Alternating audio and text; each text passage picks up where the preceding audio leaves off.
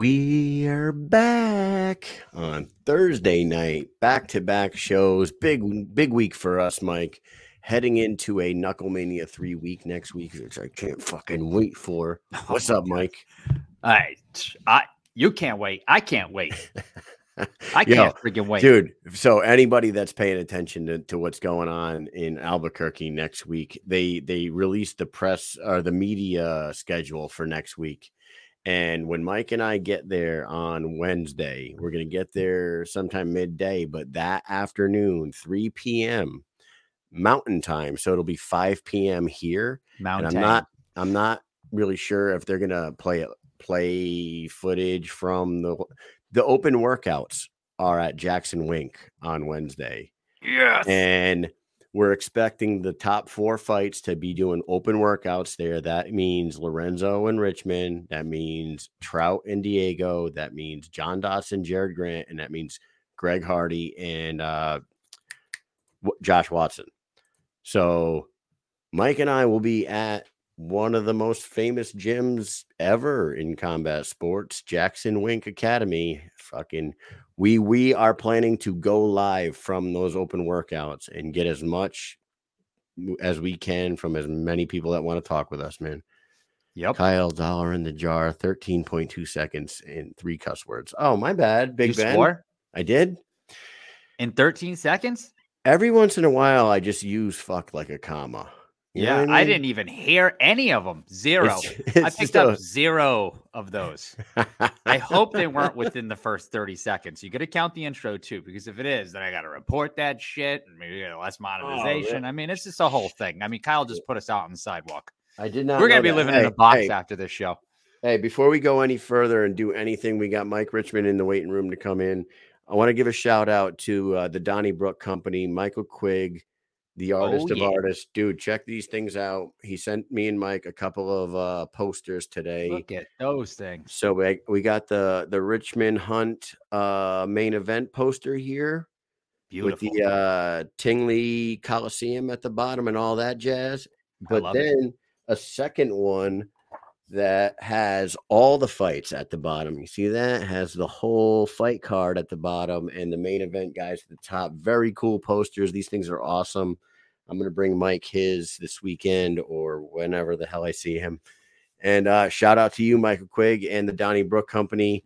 Somehow we have Mike twice in yeah. the waiting room down there. Yes. So um, without further ado, why don't we just go ahead and bring in one half of the – We we got to play the – you got to play the sponsor, man. Oh, can't skip the sponsors. All right, Mike, just hang in there for a second. We're going to shout out our sponsors, our great sponsors, real quick. Greatest commercial ever made in the history of commercials. Here Norcom it is. Norcom Mortgage and Michael Mish are delivering the American dream to those who serve America, helping veterans obtain the dream of home ownership. They offer programs that include no money down, no first-time home buyer requirement, one hundred percent cash-out refinances, rehab loans. They can help you purchase a home, purchase a condo, refinance an existing mortgage, create a dream home with rehab loan. To learn more, visit w w w dot michael mish dot norcom mortgage dot com or call eight six zero, eight eight four, two one zero three. Always. Always, always want to learn more, Mike. I always want to learn more. Every single time I watch that, I hear that. Uh, to learn more, to learn more, everybody, really go back, watch that commercial, get that phone number, call up Mike Mish, and get him to help you with all your home owning dreams, because he can make that shit happen. And he's licensed in thirty-eight states, including all the major ones: Florida, California, Texas, uh, New York, you name it. He's probably got a license to uh, help you guys out there. Um, and we got Guerrilla Warfare Apparel. We are wearing it on our shirts tonight. They always hook us up. They hook a lot of fighters up. Go to guerrilla warfare apparel dot com, use promo code Mike and Mish and get fifteen percent off your purchase. Without further ado, we have one half of the main event in one week in Albuquerque, New Mexico, Knuckle Mania three. We got the guy himself taking on Juggernaut Lorenzo Hunt. He is the Marine. He's Mike Richmond. There um, he is. There he is. Hey guys, how you doing? Can you see me good enough? Yeah, it's, you're a little dark, a little, but you know, a, it gives it that scary, like a horror movie, like a, a, a murder is about to happen. Yeah, you you look like got a real gangster vibe to you tonight, dude. What's going on?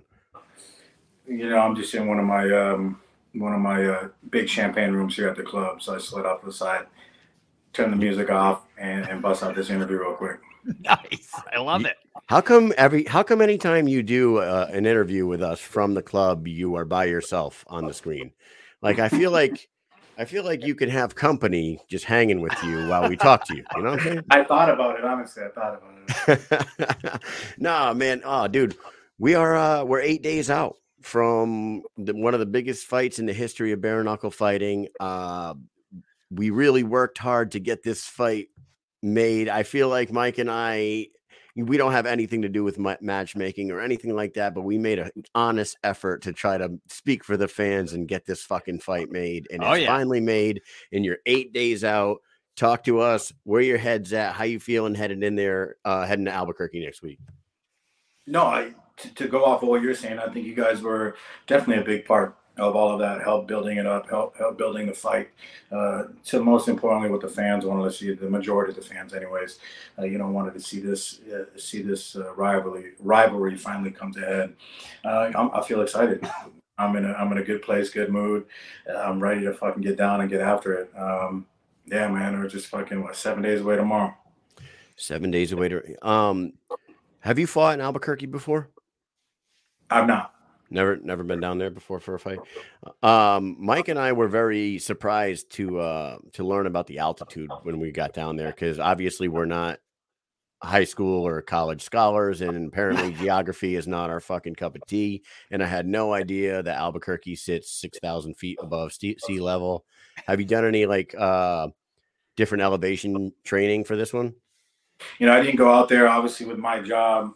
Yeah, it's tough for me to it's tough for me to take a, a bunch of time off to try to travel somewhere and, and get acclimated to uh, the elevation. You know, this, from my understanding, Albuquerque is slightly higher than Denver, um, not by much, but still slightly higher. Uh, but yeah, to, to answer your question, no, I I just due to uh, the restraints of my job, family, you know, career, and other things, I, I just don't I just. Uh, can't slide away for X amount of time. The only time that I got, I tried to get out there a day or two prior for the press conference, you know, to get out there, work mitts, run, and just try to get a feel of it. Um, you know, it, it felt very similar to Denver. Dude, we're going out there next week with you guys. And uh, when we found out about the open workouts uh, over down at Jackson Wink on Wednesday, do you know about this? And I want to, I want to, I want to ask you about your, your management. Um, Smith Brothers Combat Sports just partnered up with Jackson Wink. Do you know anything about that partnership between Jackson Wink and uh, and and Kevin? Can you clue us in on that at all? Or? No, nah, I have no idea. I don't give a fuck about anyone but myself. It's no, that's cool. Hey, though. That's the way you got to be, you know. Yeah. Focused. I, I'm not sure. I don't know if there's a, a partnership, uh, whether it's management or a place for his fighters to go train. I, I don't know the details of it. I think it does have something to do with, you know, if some S- Smith Combat uh, fighters are able to, you know, leave and go out and train. I, I think they will have a, you know, let them train there and whatnot. But as far as the details, you know, I'm yeah. not sure. Very cool, though. But uh, we're going to be down there. We got the open workouts on Wednesday. We got the weigh-ins on Thursday, and then the big, the biggest fight in B K F C history on, on Friday night. We had Lorenzo on last night. I don't know if you caught any of that, but his tone, his tone has not changed one iota. He is as confident as he was before. He still sticks to the sentiment that you are too small for him and you don't have the skill to beat him. It just eight minute, eight days out from this fight, and he has not changed a a, a, a wink. Is this a uh, mistake by the Juggernaut? No, I want him to keep that. He needs that confidence. I think he's he's always been that way. At least his hand, his last full of fights, he's been that way. So uh, I don't. I think Lorenzo could be fighting a heavyweight uh, world champ. I think he could be fighting the, the toughest guy on the planet. He's going to act that way. And, and that's good. Good on him. I, I don't think it makes a difference for me. I could give a fuck less if he thinks he's too big, too fast, too skillful. I, I just, uh, he's bigger than me for sure. The skill set, nah, fucking no way. Not a no way. Yeah, last night he was actually talking about he's going to go and beat you, and he's saying he's going to go straight over to New Orleans, and he's thinking about fucking getting over there and, and maybe doing some crazy jump on the ring antics or whatever he's got planned uh, up his sleeve. He's he's looking for the heavyweight title after that. You, you think he's looking past you? For sure he's looking past me. You know who else he's looking past? You don't want that Trujillo rematch either. Fucking doing everything he can not get fucking slept by that dude. So he wants to go up there and fight him. But, but you know what? That's Lorenzo. Lorenzo's going to be Lorenzo. For me, talking shit, I'm I'm done with the talking shit. We're going to fucking dance, motherfucker. So you can you can gas yourself up all you want. You can have your fans gas up. Your fans talk shit to me. I don't care. At the end of the day, we're going to get after it. And we're going to see. We're going to see. And uh, when I take you out, it's not going to be good for your career, man. So don't be mad at me when I fucking beat you and this little guy comes up there and puts your ass away. Now, he, you've mentioned it in the past. A lot of people have talked about the fact that he never made one eighty-five and he holds a one eighty-five title. We talked to him last night about it. He said he was almost on weight right now, a week out from the fight. Is there, is there any kind of stipulations in here where, like, um, if he does come he's in, he's almost on weight. Like, this is fucking horseshoes and hand grenades. I'm almost on weight. Fucking moron. I mean, I figured he might. I think he, I he's think the he most meant... unintelligent dude I've ever fucking goddamn encountered. Fucking idiot. Yes, of course. If he misses weight, there'll be some compensation uh, done for that. But I'm saying, if if he misses weight and you guys still do the fight and you win, do you do you still win the title? Is it still a title fight? Is it I mean, if a... he's if he misses weight, he automatically has to vacate the title, and I'm considered. Oh, is that what it is? And he can't he can't become the champ even if he beats me. So the the the, the biggest issue that I have is the dude's fought two times and defended this title, and it's like both of those fights were what one nineties in the in the in the low one nineties, not even in the eighties. I don't even think neither. I don't think Lombard or Riggs was even in the eighties range when they weighed in at. And I just have a problem with not making a a, a title fight and not making an actual title legitimate. And for him to go around and, and act like that, that's normal and that's okay. And, and it's not. And certain media people, certain fan base, you enable this guy to be a character that he is. No one's out there being like, no, Lorenzo, you actually you never actually fought at the title weight. I don't know how you could be the, the title fucking champ. I'm sure Islam and fucking goddamn Volkanovski wishes they could actually be the lightweight champ or the one forty-five pound champ and weigh in at one fifty-five. But there's something about this fucking dude that um, he, he he gets to run around illegitimately as a champion, and that fucking bothers me. So if, if he makes weight, which I hope he does, at least I can finally keep him honest to actually fucking coming down to the weight. And I hope he struggles every bit of it. I really hope he does, Mister I'm almost on weight. No one gives a fuck what you're almost at, Lorenzo. No one cares, dude. Mike, were you about to say something?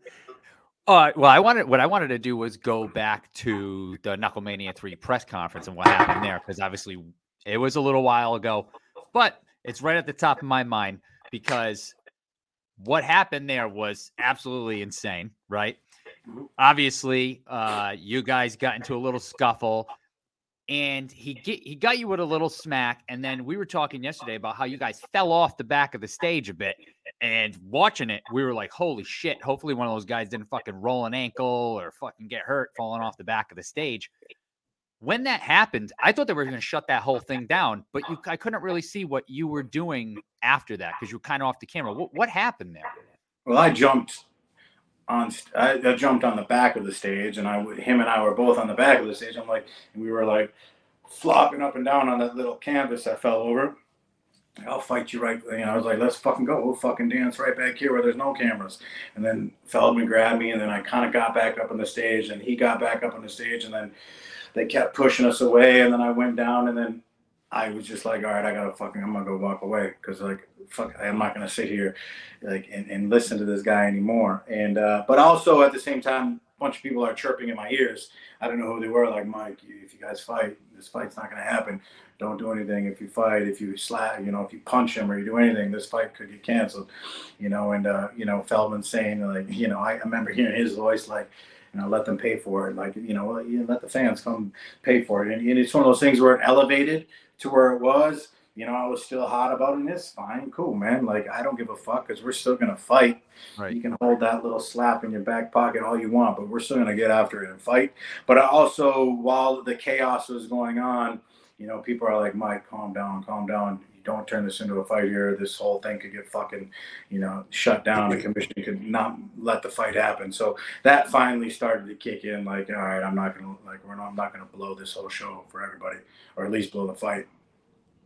Right. Yeah. Right. It, dude, another question about that. Like, when this happens, this is what, this is the day and age that we're living in right now with the social media day and age. And I, I shit talk social media all the time, but we kind of like make a living off of it. So, you know, sorry, social media, I'm going to fucking talk shit again. When something like that happens at the press conference, and like what happened with you guys at Hollywood in the, in the lobby at the weigh-ins that one time when you guys first scuffled, the the um, the amount of people that fucking say this shit is so fake, it's so staged, it's so fake. What do you got to say to those fucking people? That shit pisses me off so bad. You know, it does it does irritate me when people thought it was staged. It wasn't, man. It was it was genuine. We don't fucking like each other. You know, it, it was genuine, kind of your your John Jones, D C type of issue, you know, or you know, some Tyson fucking altercations when Tyson gets hot in the past.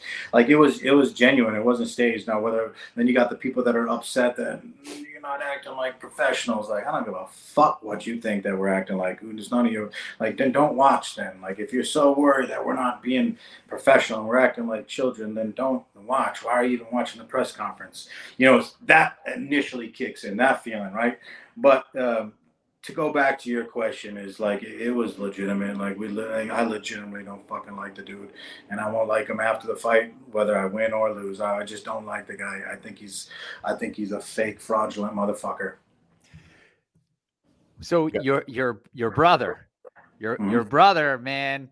He's always there. Yeah, you guys are tight as fuck, man. You, that, this guy fucking comes flying out of nowhere, double leg, fucking right off the back of the uh, the stage there.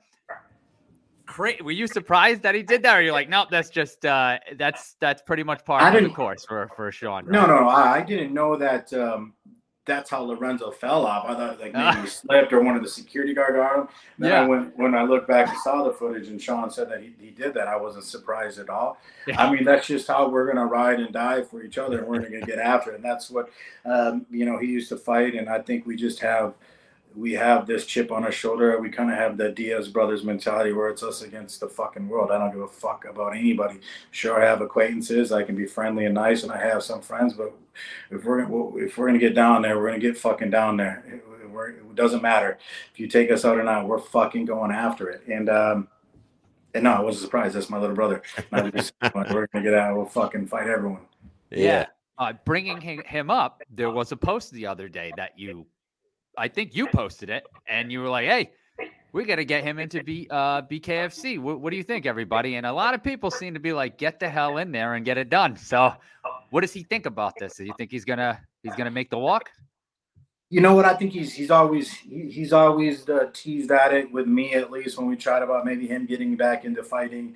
Uh, you know, he, he, um, had a good amateur career in M M A in Minnesota.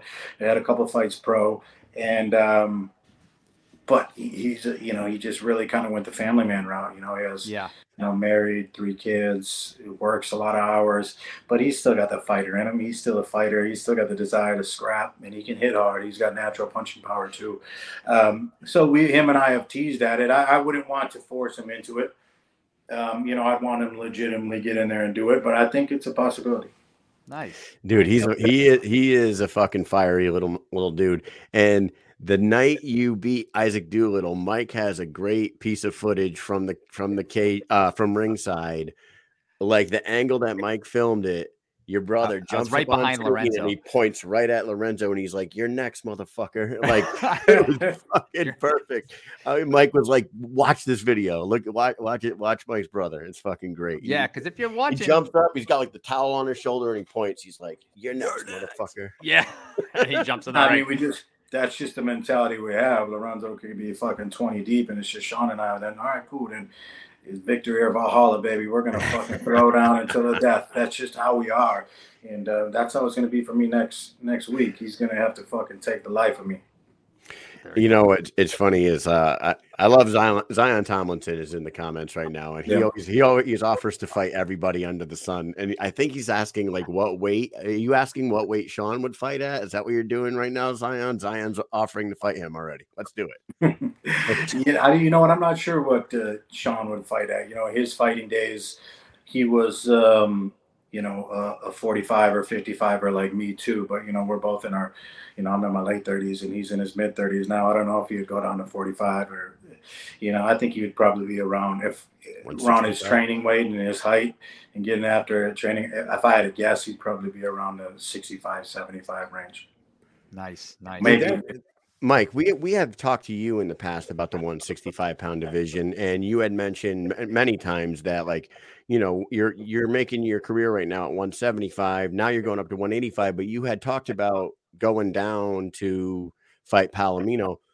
What do you like that one sixty-five division? I know I'm kind of getting off track here, but there's gonna no, be a one there's gonna be a one sixty-five pound fight that night, Austin Trout and Diego Sanchez. But that that division has Palomino and and you've you've talked on Brito in the past, but Gogo Slavesky's making a name for himself. Oh, if you lost the monster, Gogo's fighting like a monster, yeah. Right. Like um would you I know that you're fighting at one eighty-five next week, but would you still consider like maybe going down there and, and, and throwing some hands with some of those one sixty-fivers still? Yeah, yeah. I think uh, initially I knew I wanted to jump in one seventy-five because I felt like that was the easiest transition for where I was with my natural weight and whatnot. And ideally I wanted to go to, down to sixty-five, maybe even fifty-five. But then I started, you know, I took a fight over here at like one eighty something. I fought in London at eighty-five. Then I took the Stamps fight at eighty, but I was still trying to come down. And then the, so then I was always just kind of right there instead of making it down to sixty-five where I ideally would have liked to go.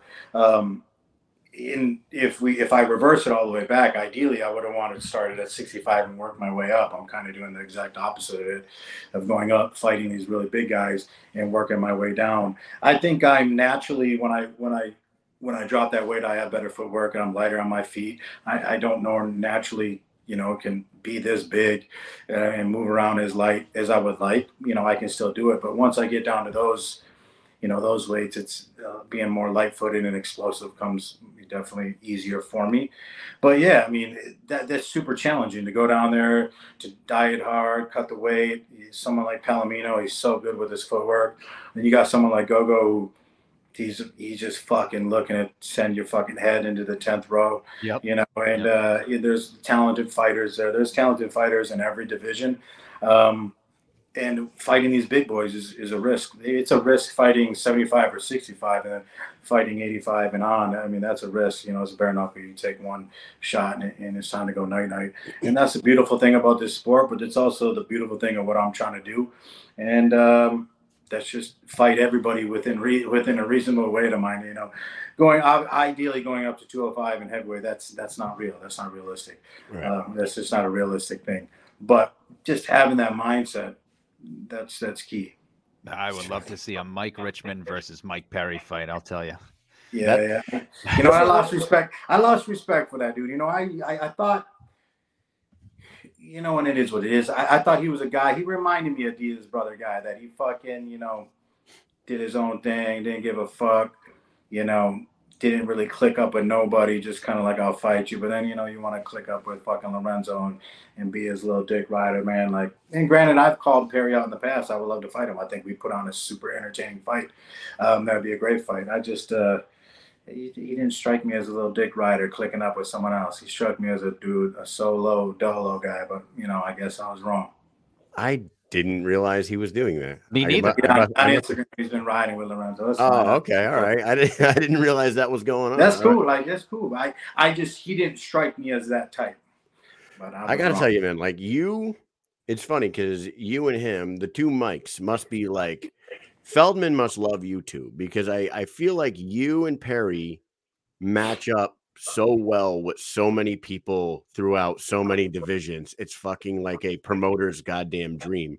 It's like you, can hold your own with the top of the division in like four different divisions. And I feel like Mike Perry can kind of do the same thing. And that's why I like a, a fight between the two of you guys down the road at like one seventy-five would be. No, I love that. Yeah, for sure. Absolutely. Fantastic. Never, you know, it sounds like he's got a, he's got a big fight, a big name fight. And, and I get it. Perry's getting the good, the big paychecks, you know, I'm getting paid, you know, you know, not too bad, but I'm sure Mike Perry's paychecks are bigger than mine, but, um, due to his name and, and the, what he built in the U F C, and, and credit to him, he's an entertaining fighter, but I still want to fucking punch him in the face.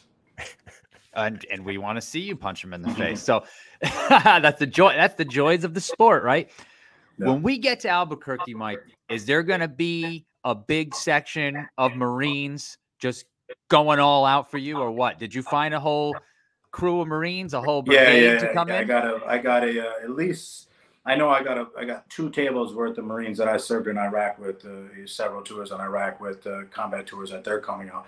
So two nice. tables of Marines that I served with, and maybe some of their significant others are coming out. You know, I, I sold uh, six tables total, so I'm gonna have a good, a good squad of people out there for me, you know, cheering me on. And we're still trying to figure out if we can get some Marines out there to kind of come out with me in the entrance. That'd be dope.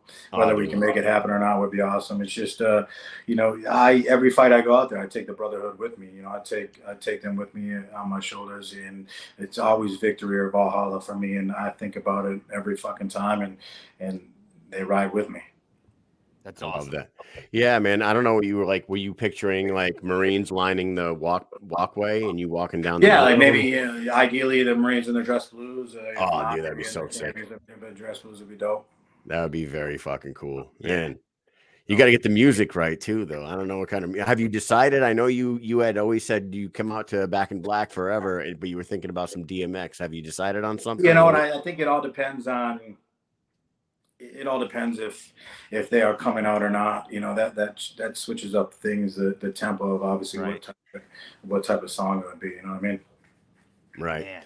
Well, dude, we finally got this fight here. We finally got it. It's it it started back in June. I think I don't. Can you pinpoint now? I mean, we might have had this conversation before, but we had the the, the altercation in in Hollywood happened, but. It started online like a couple weeks prior to that. Was it was it the post that Lorenzo posted with him interviewing you? And then he mentioned something about you all think this guy can beat me. You're fucking crazy. Was that was that what was like sparked? I think it started before I think it started before that. But oh, okay. You know, I can't even pinpoint it now because I think it started before that, which led to him posting that and whatnot. Because I think maybe I okay. posted. It was just, you know, I don't know, maybe one of his interviews. Um Something along the lines of, you know, he's he's acting like people are scared to fight him and no one wants to fight him at eighty-five or this or that. And like, I just think that's a it's a dumb thing to say. We're all fucking fighters and we're all ready to get in there and scrap and get after it.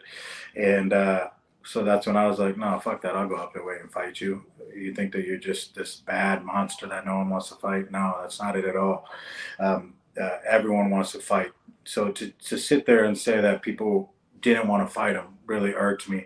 And then the evolution of his character rubbed me the wrong way, because if you watch back to when he first started, he seemed like a humble dude, nice dude. I hear stories of him being nice, talking to other, you know, other fighters, other fighters with big names. And then after his Trujillo fight, he went on a run of, of wins. And then all of a sudden, you know, he started feeling himself and he probably thought, let me switch the fucking gimmick up. Let me this be this fucking you love me or hate me type of character. And I just, I don't respect that. So last night when we talked to him, I, we kind of asked him like, hey, when did that switch flip? Like exactly when? I, I felt like it was like around the Dyer fight, like right after that. What he told us, and obviously you could choose to believe him or not, but he said it was because he got skipped over for the title in the cruiserweight division, and he was number one in two divisions. And then all of a sudden, Joe Riggs came out of nowhere, and he got the fight, and uh, Hector. And so he went to Hector's gym to try to confront him. And after that, he was like, "I was pissed because I'm a no-name guy, and I'm not getting any any clout. Nobody's paying attention to me." So I said, "You know what? Screw this. I'm just gonna fucking turn it up." And he that's that's what he said. Uh, no, I get that. It seems like a it seems like a reasonable reason for him to do that. You know what I mean? Like. Whatever. I just, I still don't respect it. That wouldn't be the route that I would take, sure. You know? Um, and I understand his frustration, you know, when he started, when he got into the, you know, when he got into Bare Knuckle, he didn't have a name behind him to, to back up any of his wins. So he was just a two and seven M M A guy from Florida. In his fights, he's wearing shin guards, and he didn't have no backing behind him. So then you come over here and you, you get some wins here and there, and no one really gives you no attention. Sure, I can understand that. You're like, hmm, let me go the fucking Colby Covington route or whatever, and, and let me turn this, you know, crank it up. I just don't respect that, because I don't think that's how he truly, I don't think that's his true character. Right, right. Right.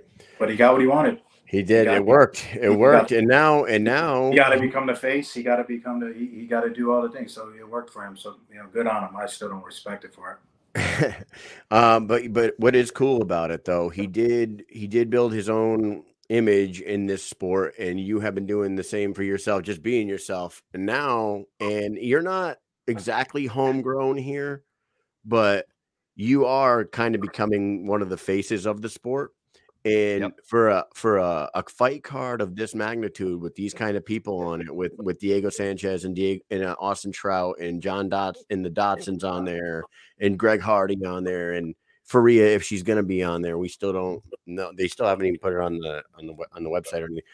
You and Lorenzo are on top of that card, and that's yep. got to feel pretty fucking goddamn good, right? This is uh this is another main event for you, and it's on the biggest stage in front of one of the biggest crowds that they've ever pulled out for Bare Knuckle. So yeah, out of all, you know, if it definitely feels good. Every one of my fights have been a main event, except for my very first fight was a co-main event, and all yep. the others were main events. But then to come in and knuckle, you know, Knuckle Mania three and, and main event, the biggest Bare Knuckle show, you know, in the world, you know, once a year to, to do it, uh, it um, it's an attribute to, you know, lifelong, you know, career, a combination of M M A into Bare Knuckle, and have a good run in Bare Knuckle. But it takes, it takes a, a partner, it takes a dance partner to, to bring you to that. You know what I mean? Yeah. To uh, it takes someone like Lorenzo. It takes it takes someone like that to to elevate two kind of just pure Bare Knuckle guys, right? And and highlight a whole show. So of course, you know, I you know I'm happy. I'm excited about that.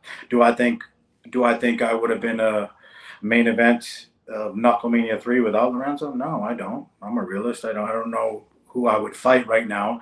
That would be my partner. Maybe a Perry. Maybe yeah, Mike Perry. It could have been Perry. No, but it would be, once again, it's because of the partnership. It's because of the two guys fighting each other. Right. So uh, that's just what it is. And we're going to put on a great fight, you know, and uh, I'm going to bring the fucking action to him. You know, he can be uber confident. I feel real good. And we'll we'll uh, we'll kind of end it on that with you. Uh, we have a question in the audience, and and that piggybacks perfectly off of what you just said. Big Ben in the comment section says that you have said in the past that everything that you touch, you destroy. Do you see yourself putting him out in the main event at Knuckle Mania three, or do you see this being a dogfight through five five full rounds? I think his chin is questionable. He has been knocked down. I think he does get clipped, and he does. He gets little flash knockdowns. You know, he's only been put out cold once. Obviously, the trio trio hits heavy, but he has little flash knockdowns that happen here and there. That some little flash knockdowns that maybe the ref didn't see, like when, you know, when Quentin Henry flash knocked him down, and then he popped back up, and that led to the whole fucking debacle. I think if he would have called that knockdown right then and there, that fucking whole fight could have went a different way. I do think his chin is uh, suspect. I know he. Um, He doesn't seem to do well on the body, and I'm going to fucking murder that body. I'm going to put him down. It's just a matter of he gets up or not. And do I think he has the capability of putting me down and putting me out? Sure. This is Bare Knuckle. And dude's a big dude that can crack. But I don't give a fuck, and that's the beauty of it. I don't care, Lorenzo. I'm going to be in your face. I'm going to be in the pocket. I'm going to be slipping and ripping. And if you, when you think I'm going to the head, I'm going to break those fucking ribs, or I'm coming to that liver or this solar plexus. So I hope. I hope you're ready for it all, because I can bring it all. Jeez. Woo! God damn it, man! We're, oh, we're this wait. is this I is like wait. one of the most hype we've ever been for one of the uh, one of these events. I swear to God, I can't wait to get down there on Wednesday. We'll see you at the open workouts. Hopefully, you guys aren't brawling at the open workouts. We'll see you at the weigh-ins. Hopefully, you're not brawling at the weigh-ins, and then. Can't wait for that fight on Saturday, on Friday. I want to ask you a couple questions. It's not a speed round. It's not a game, but we asked some questions to Austin Trout last night, and I liked his answers on these. I just want to get the same questions for you. Uh, let's go right through these real quick. Who you got winning the Super Bowl? Will the Eagles beat the, K- the Kansas City Chiefs this weekend? Yeah, I got the Eagles. You got the Eagles. All right, number two, yeah. Mike. Conor McGregor versus Floyd Mayweather two pay-per-view. You want to see it? No. No. Good answer. I mean, I listen. I say I say the same thing. We already saw it once. Nobody needs. Now, if he elevated, no, let me let me let me caveat to that. If he elevated himself, and let's say he goes on this nice little M M A run, and because that's what happens in fighting, right? You're probably starting right. You hit peaks and valleys. Once you know, I love Jorge Masvidal. That dude was on top of the world. Now he has all the haters in the world. That's what fucking happens because glory is fleeting. Now, if Conor McGregor went on a nice little run, absolutely, I'd like to see number two. Okay. But as of right now, in this moment, no. No. All right. Number three, will Ryan Garcia beat Gervonta Davis on April fifteenth? No. I'm a fan of both, but I love the way Gervonta Davis fights. That dude is fucking an animal. I love his style. He's a southpaw. I love all southpaws. And the way that he just fucking whips energy from his feet all the way to his fist, uh, he's nasty. I love him. Dude's a fucking tank for a reason. They, I mean, he hits like a yeah. tank, too. Number four. All right. Francis Ngannou will beat one of these big names in a boxing match. Tyson Fury? No. Deontay Wilder? He has a chance, and with Wilder and Joshua, no. Tyson, no. Joshua, no.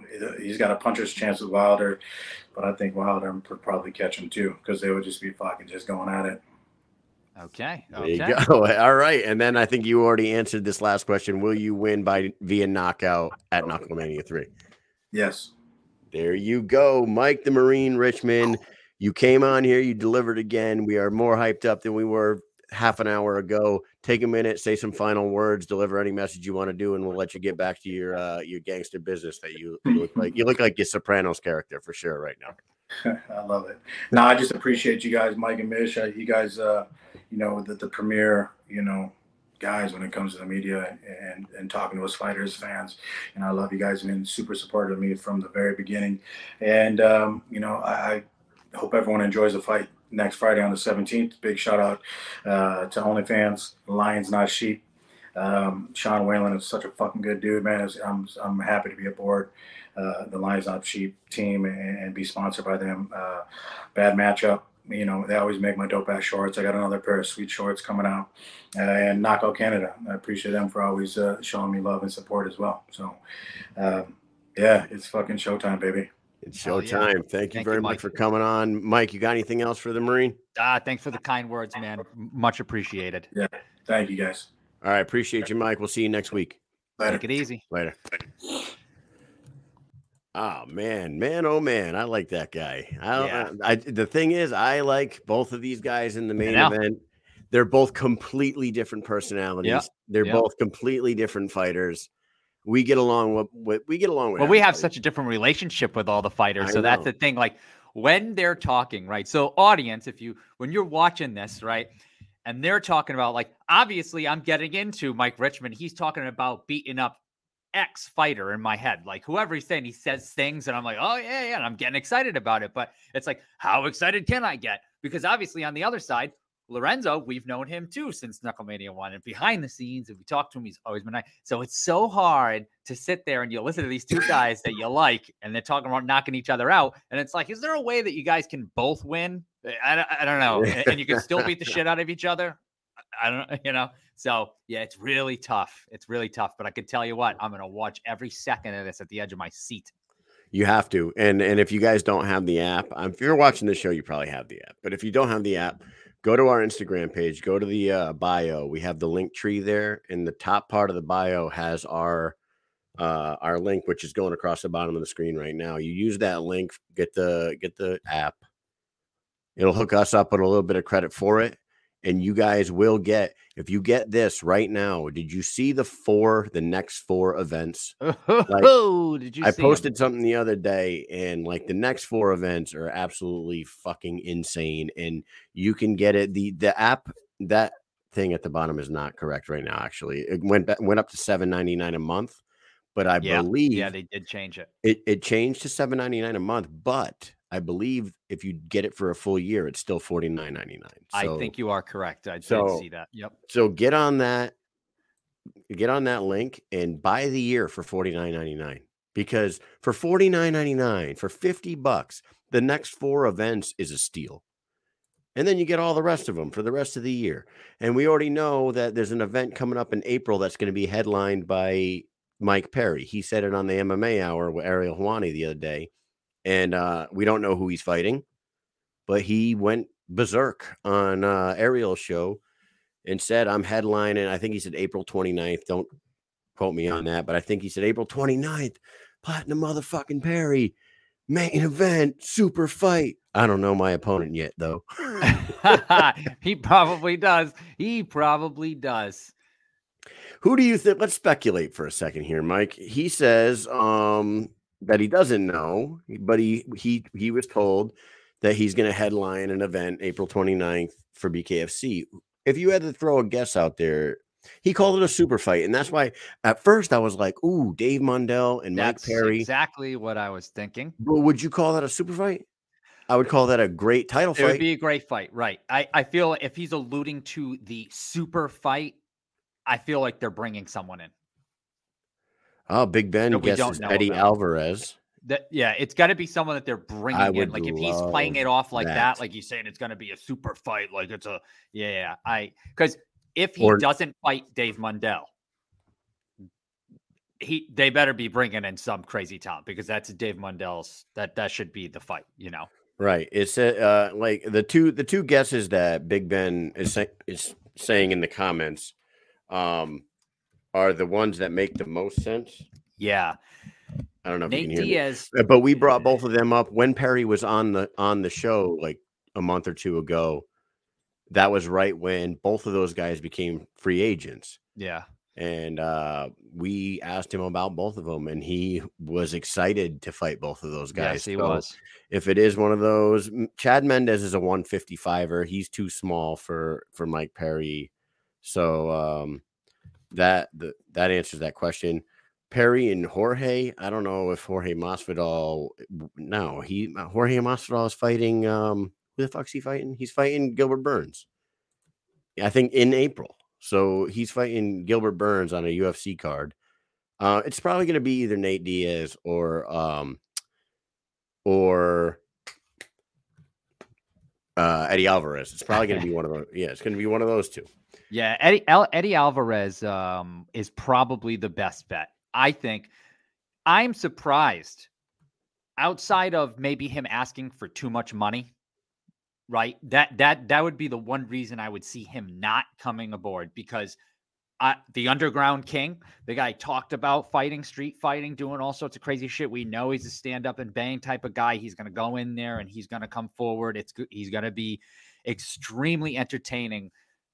And he's also a local guy to the company. You know, they're they're all in from Philly, the Philly area. Uh, so I feel like he's like the prime talent from that area that they oh, haven't I, picked up yet. You know what I mean? For, that is, for B K F C to not pick him up. it, it has to be the only reason could be is like, he just wants too much money. Right. So, but I don't think he wants as much money as Nate Diaz does. Wrong. I think he yeah, wants no way. maybe a quarter of what Nate Diaz is asking for. He probably asking for. Yeah. Um, you, you know, you know, what's funny is like m- you and I were, were talking with David Feldman at the Denver. Denver. Event. Oh, yeah. It was a long time and, ago. Yeah. And we asked him about Eddie Alvarez because Eddie Alvarez was already a free agent back in October when we were in Denver. And he said he, kn- he knows Eddie, and Eddie's a Philly guy. He's like, we've definitely been in contact with Eddie. We're talking with him. Um, we'll see. You know, he gave us, yeah. the, he gave us, yeah. the, you know, we'll see. We'll, we'll oh, see what happens. Yeah. I'm trying to, I'm trying to talk Eddie into coming over here. And like, I believe David Feldman could do it. I, I think he can get him there. And, yeah. Oh man, would that be a cool ass fight? But but That'd Eddie Alvarez, see, Eddie Alvarez was a one fifty-fiver his whole career, and even blown up. Full, yeah, I mean, yeah, I don't know. I don't. Bit, so. I I wonder how he would be at one seventy-five. Oh, Big Ben with a with a with a slick guess right there. But but, but Donald Cerrone is walking around two hundred twenty pounds right now or something. Yeah, he actually D- Donald Cerrone like. openly talked about getting on the sauce to get buff for fucking movie roles and shit. Huge. So Cowboy is huge right now. If you guys haven't seen him, look him up. He's he says he's walking around two twenty.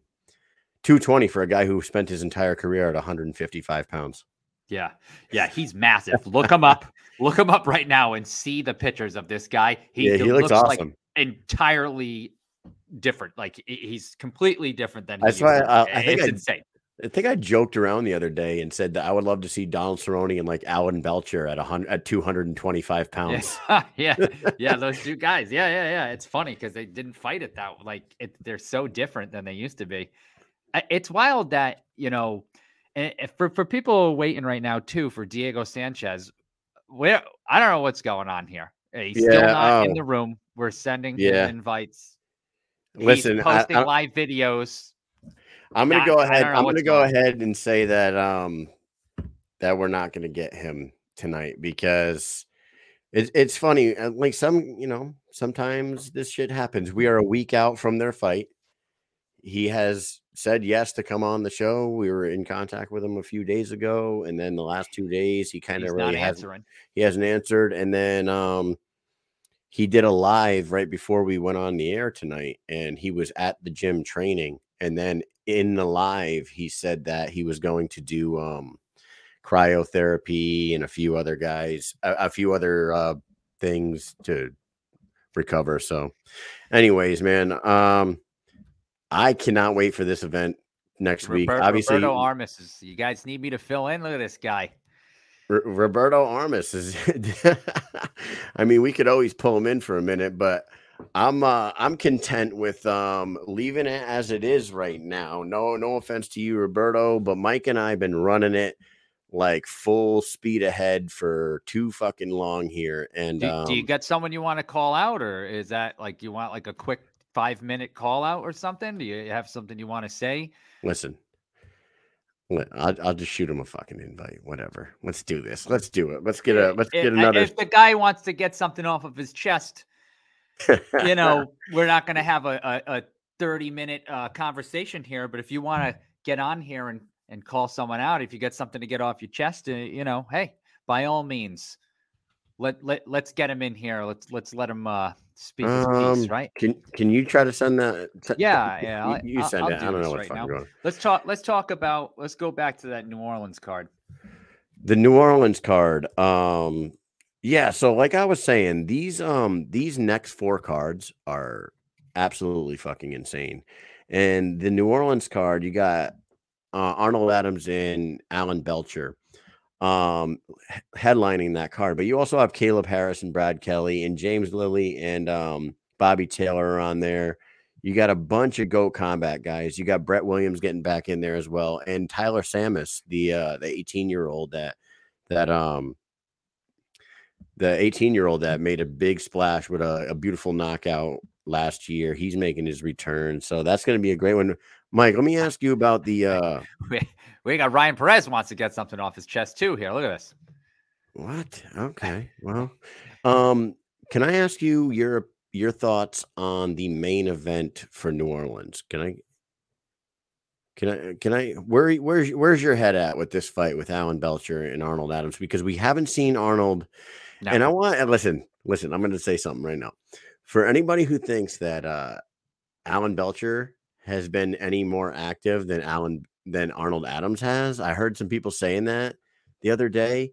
Yeah. Um, Arnold Adams fought last May, and the last time that we saw Alan Belcher in a squared circle for the B K F C was last June. Yeah. So it was the very, the very next month later is when Alan Belcher fought, and he hasn't fought since either. So either one of, so both of those guys have been out for a minute, and they're going to be fighting each other. Um, I want to get your opinion on that, but let's go ahead and bring Roberto Armas is in the uh, surprise guest by Roberto Armas. What's going on, brother? Hey, what's up, man? I'm not Diego Sanchez, but I'll, I'll fill in for a little bit. Yo, hey, listen, do do me a favor. Do an impression of Diego Sanchez right now. Well, what, what would you do if I told you to pretend to be Diego Sanchez? What would you? I guess it depends on what era Diego Sanchez we're talking about. All right. All right. You're walking out to a fight to, to go fight uh, Clay Guida right now. You are walk out Diego Sanchez. Do it.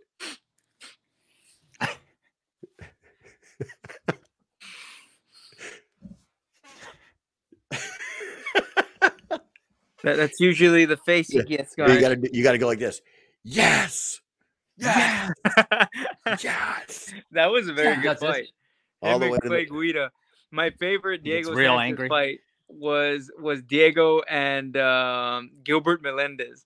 Oh, dude, the Diego and oh, I, I, I, that's why I wish he was on tonight, because I wanted to talk to him. Like, two of my favorite fights of all time include include him, and it's the Clay Guida, Clay Guida, and um, the Gilbert Melendez fight was fantastic. I think I think he would have beat him if they gave him five rounds.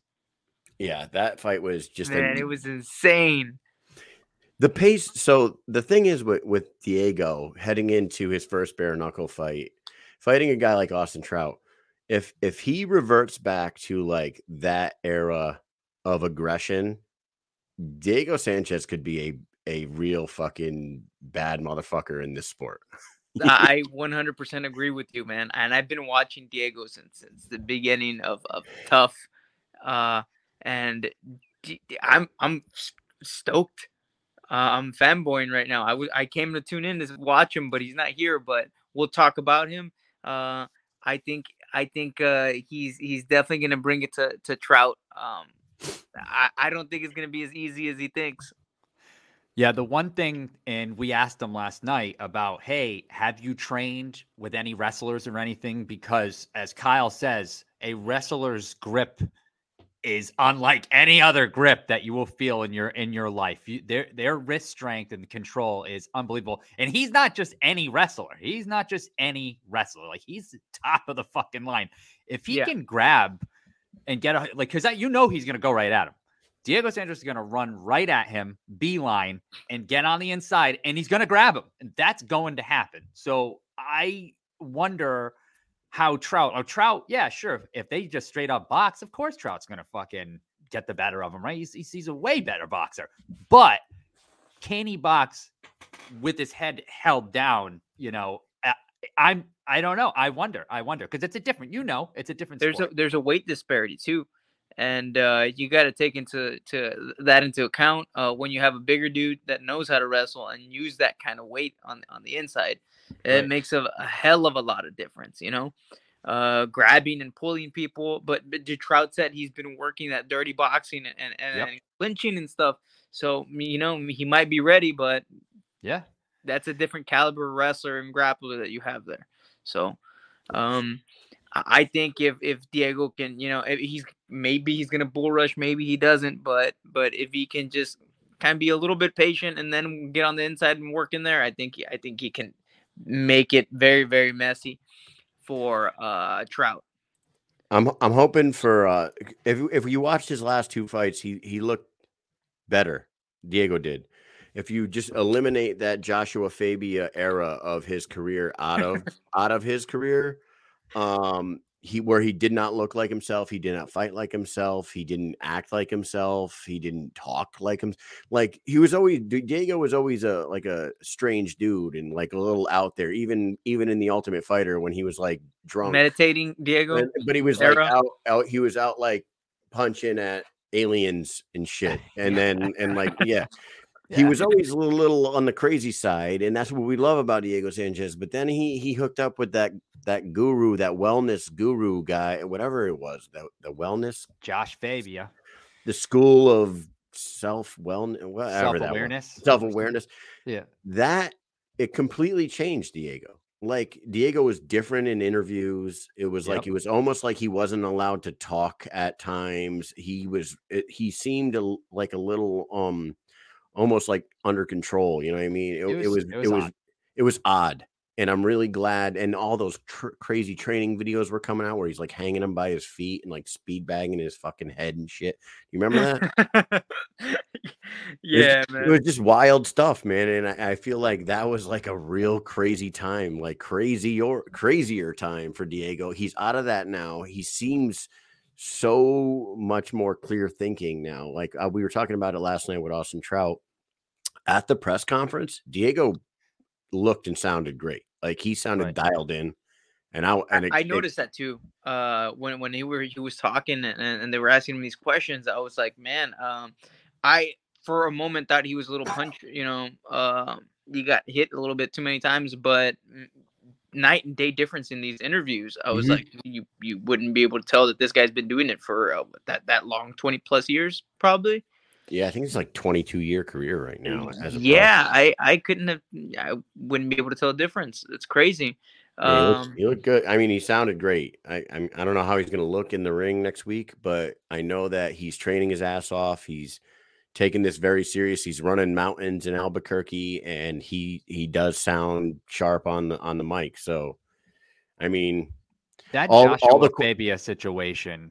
Really, really, like his career, sure, it, it's coming to the end. I, I mean, he's older. We all know he, he's getting to the end of his career, but say he had a quarter of his career left, that Joshua Fabia thing just chopped it right there. It just like, he could have been seventy-five percent through his career. It brought him right to one hundred, like immediately, because of how crazy that situation was. And I feel like a lot of people now are like, nah, nah, forget it. He's done. He shouldn't be fighting anymore. He's got head trauma. He's got all this stuff, you know, and it's all because of that whole situation. If that situation didn't it, happen, I think people would sl- still think like, oh, he's probably got a couple fights left, but they probably wouldn't be as strong with their opinion about saying like, he's all done. He's done. You know, you're right. But if you've been a Diego Sanchez for a uh, fan for, for a while, you would know that, you know, there's, the dude changes uh, some, he goes through some phases there. Right. Uh, but I mean, I wouldn't have said that all that, you know, I just think he was with a tra- different training person. And it, it's obvious that, that it was affecting uh, the way he was reacting out in public. Yeah. Yeah. That's what I was noticing at least. No, I think they're taking all that. Like they, they, they waited into the right time to, to sign him to a fight here. Like he, he had told us, when we were in Albuquerque back in August, we talked to Diego, and he said that he was talking to to Feldman back in twenty nineteen and wanted to fight for the yeah. B K F C, but he still had, you know, contractual obligations for U F C, and he like it, it just wasn't possible at the time. And now, you know, flash forward three years later, he's he's got this opportunity to. Uh, Maybe if he comes out and looks amazing, like maybe he's got another couple of years left in a new era of his career and adds to his legacy. You know what I mean? And maybe it erases that little gap of his legacy that people want to keep questioning right now. I mean, it'd be pretty fun to watch him uh, fight Mike Perry. Oh, man. It would be like we, you just talked about Gilbert Melendez. Now, yeah, Gil Melendez and him running it back in the squared circle in the B K F C would be fucking fantastic. Yeah, that too. Um, I mean, I, I'm not sure what Gilbert Melendez is doing nowadays. I don't know. I don't. He, I don't see him fighting anywhere. So I mean, like maybe that'd be one that uh, B K F C might want to reach out to and say, "Hey, scrap packer, why don't you, you know? come over here and run this one back with our boy?" But hey, we talked enough about Diego Sanchez, and we're not going to keep you too, too long here. But you just showed up at Myrtle Beach when we were down there, and you and you dispatched of Jacoby, Jacoby Lowry pretty damn quick. You looked great. You sounded great. You were all smiles before. You were all smiles after.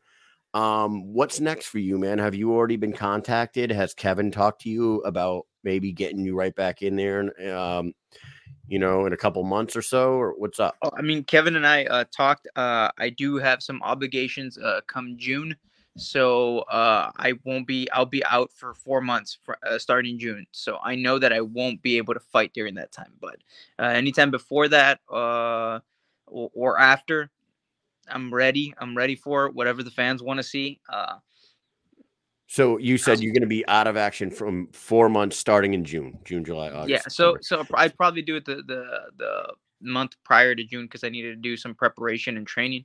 Um, so what is it? May, May, May June, yep. uh, June, July, August, and September. Uh, so so I'll be back like in October. There you go. I hope we get you get you back in. I mean, I would love to see you. You didn't take any damage, and, and you look sharp as ever. So I don't see. Uh, I would love to. I know that we. I mean, I threw it out there. I said, you know, Knuckle Mania is around the corner, and so is this card uh, here in New Orleans, and uh, the the Del Rey card in Florida.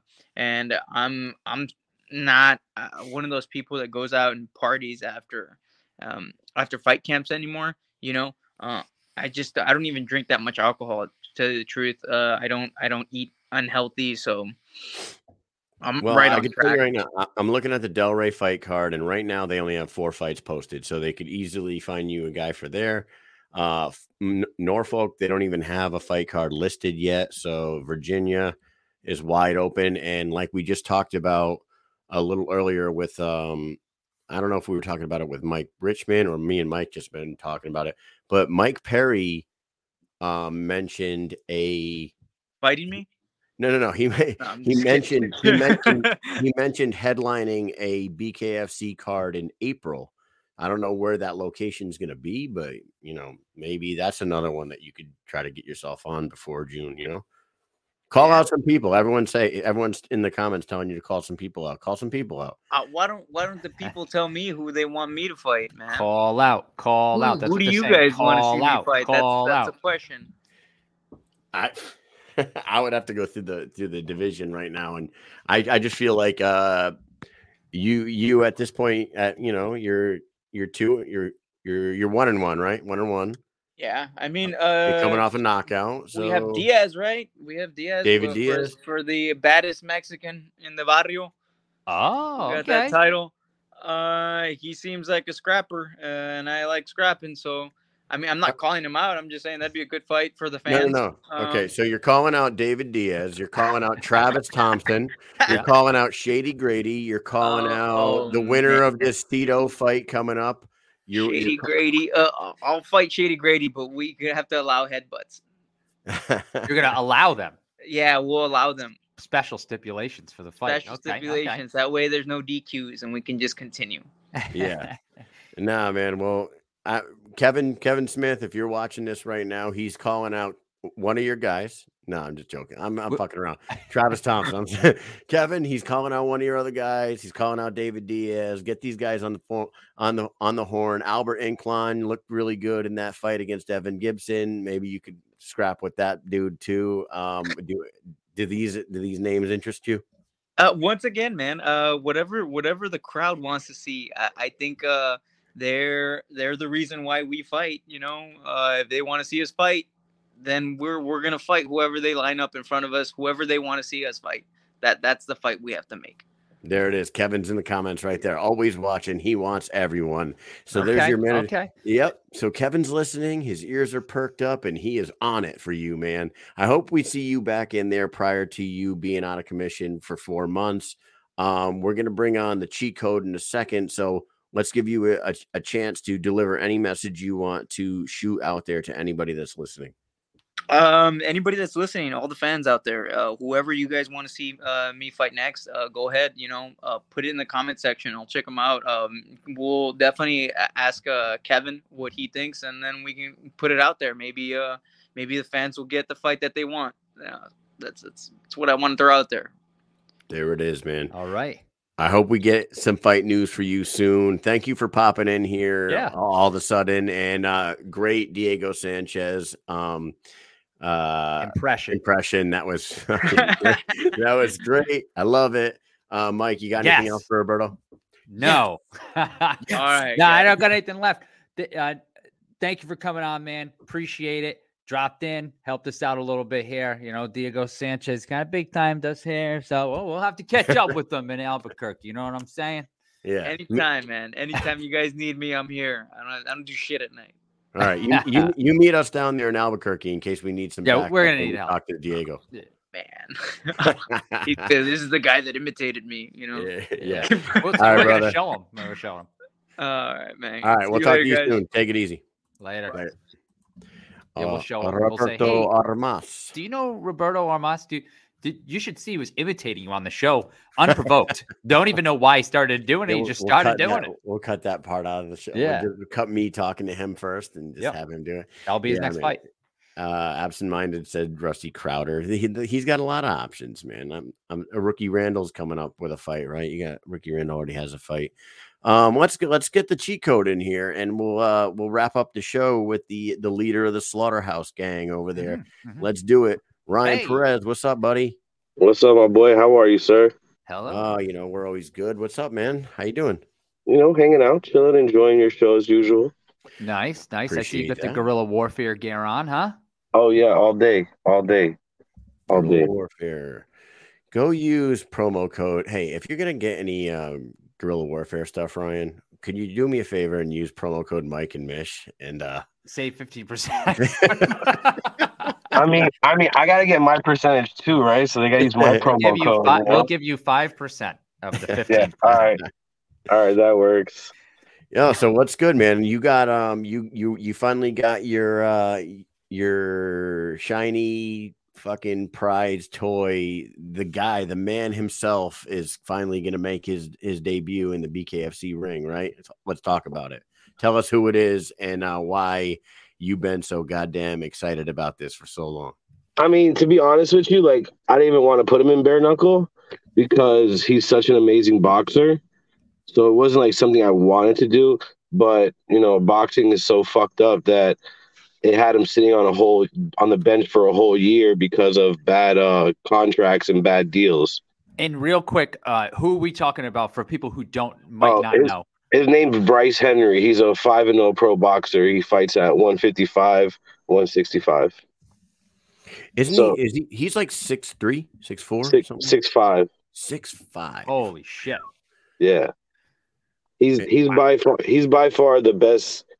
And not because I train him. Like, I've in my whole time ever being a coach, I think I've seen three kids, Teofimo Lopez being one of them, that I was like, fuck, that kid got it.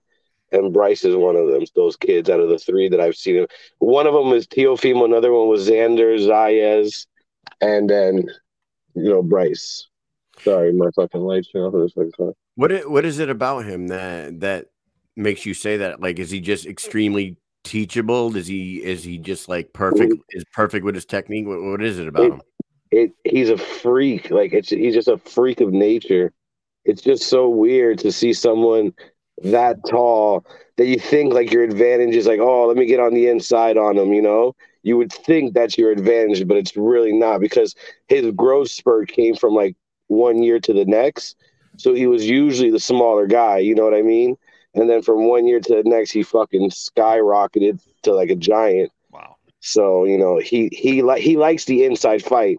So it's like people think that, oh, you know, I'm going to get inside on him and that's going to be their advantage. And it just gets worse. And honestly, like, bro, like, I don't even know how to explain it. Like, it's I just sit back in awe, like when I watch him spar and I watch him fight. And I he had he had like sixty something amateur fights. He's fought like the best kids in England, the best kids in America. Like he he's he's up there. Like he's a real deal. How old is he? twenty-two or twenty-one now? twenty-two? Man, very young. Very yeah, young. And, and we had we were on a good run. We did five pro fights in one year. He fought on Triller.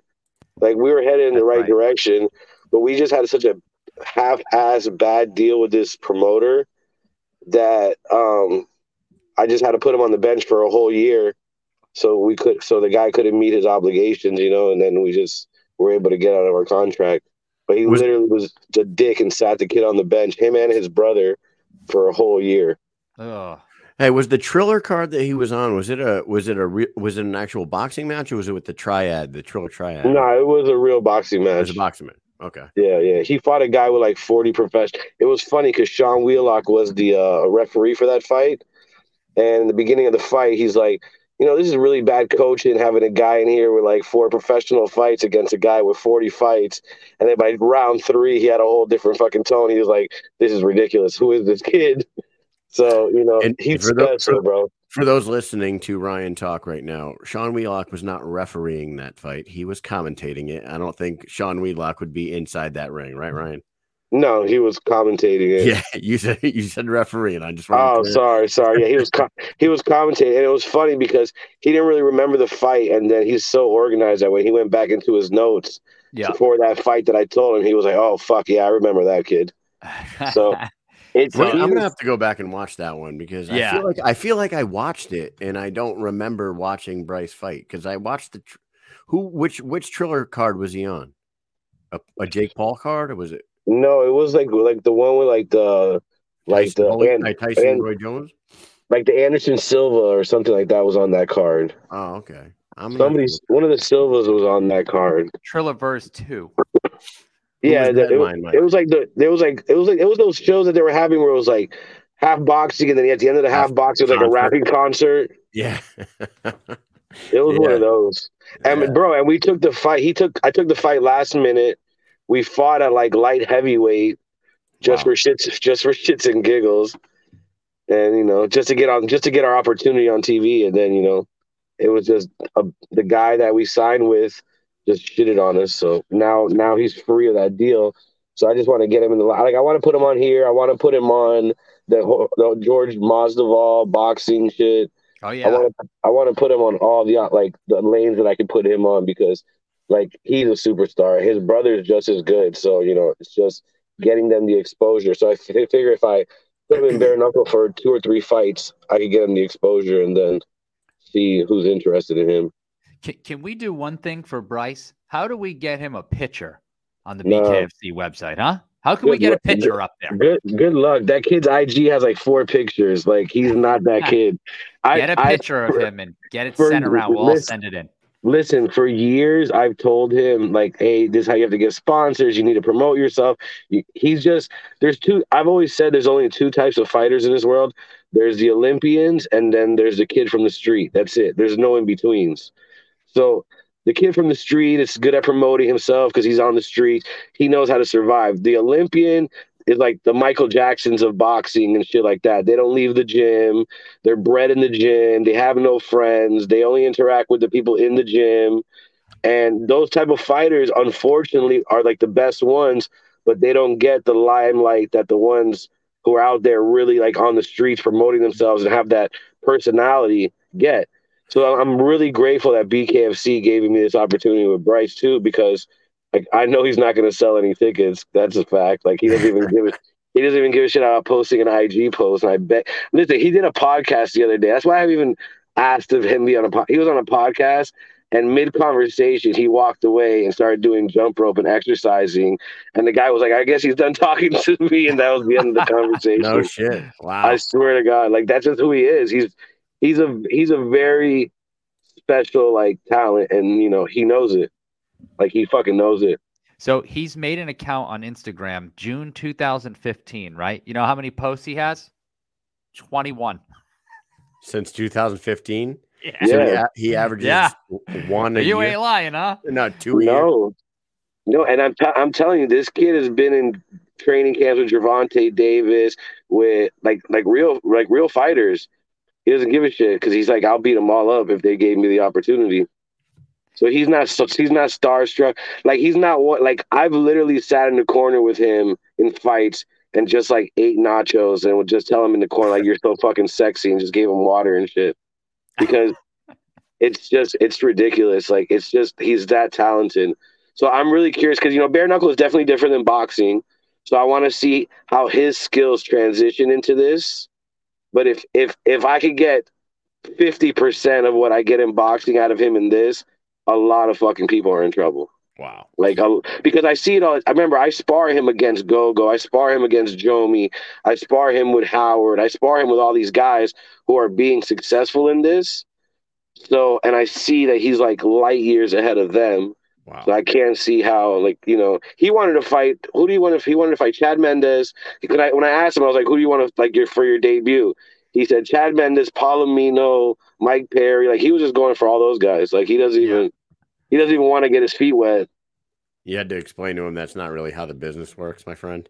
No, I told I told him I was like, get three win, get three wins, yeah. and then you can start talking your shit because three wins like in ten posts at least. Yeah, well, not that's not gonna happen. Like that's why that's why I'm B I B-sided him in uh he's like he's going against a one and oh guy who's six five two, like he's a six fiver, six four. He fights in a heavier weight class.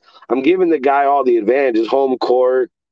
I'm you know, I had to give I'm giving him all the advantages to have somebody take a fight against him. So Wow, we'll I'm super, super, super excited to see him fight. I think the first time you may have mentioned him to us was in Albuquerque the last time. Yeah. Um, and you you had said, oh, there's this guy, but I don't know if I'm going to bring him in a Bare Knuckle, whatever. And then since then, we've talked to just about every single fighter in your stable there, and every single one of them have the same reaction, the same things to say. So I, I can't wait. I cannot wait to see him fight. And, and then, I'm very excited. And if I could convince his little brother is like a pure boxer, like a purist.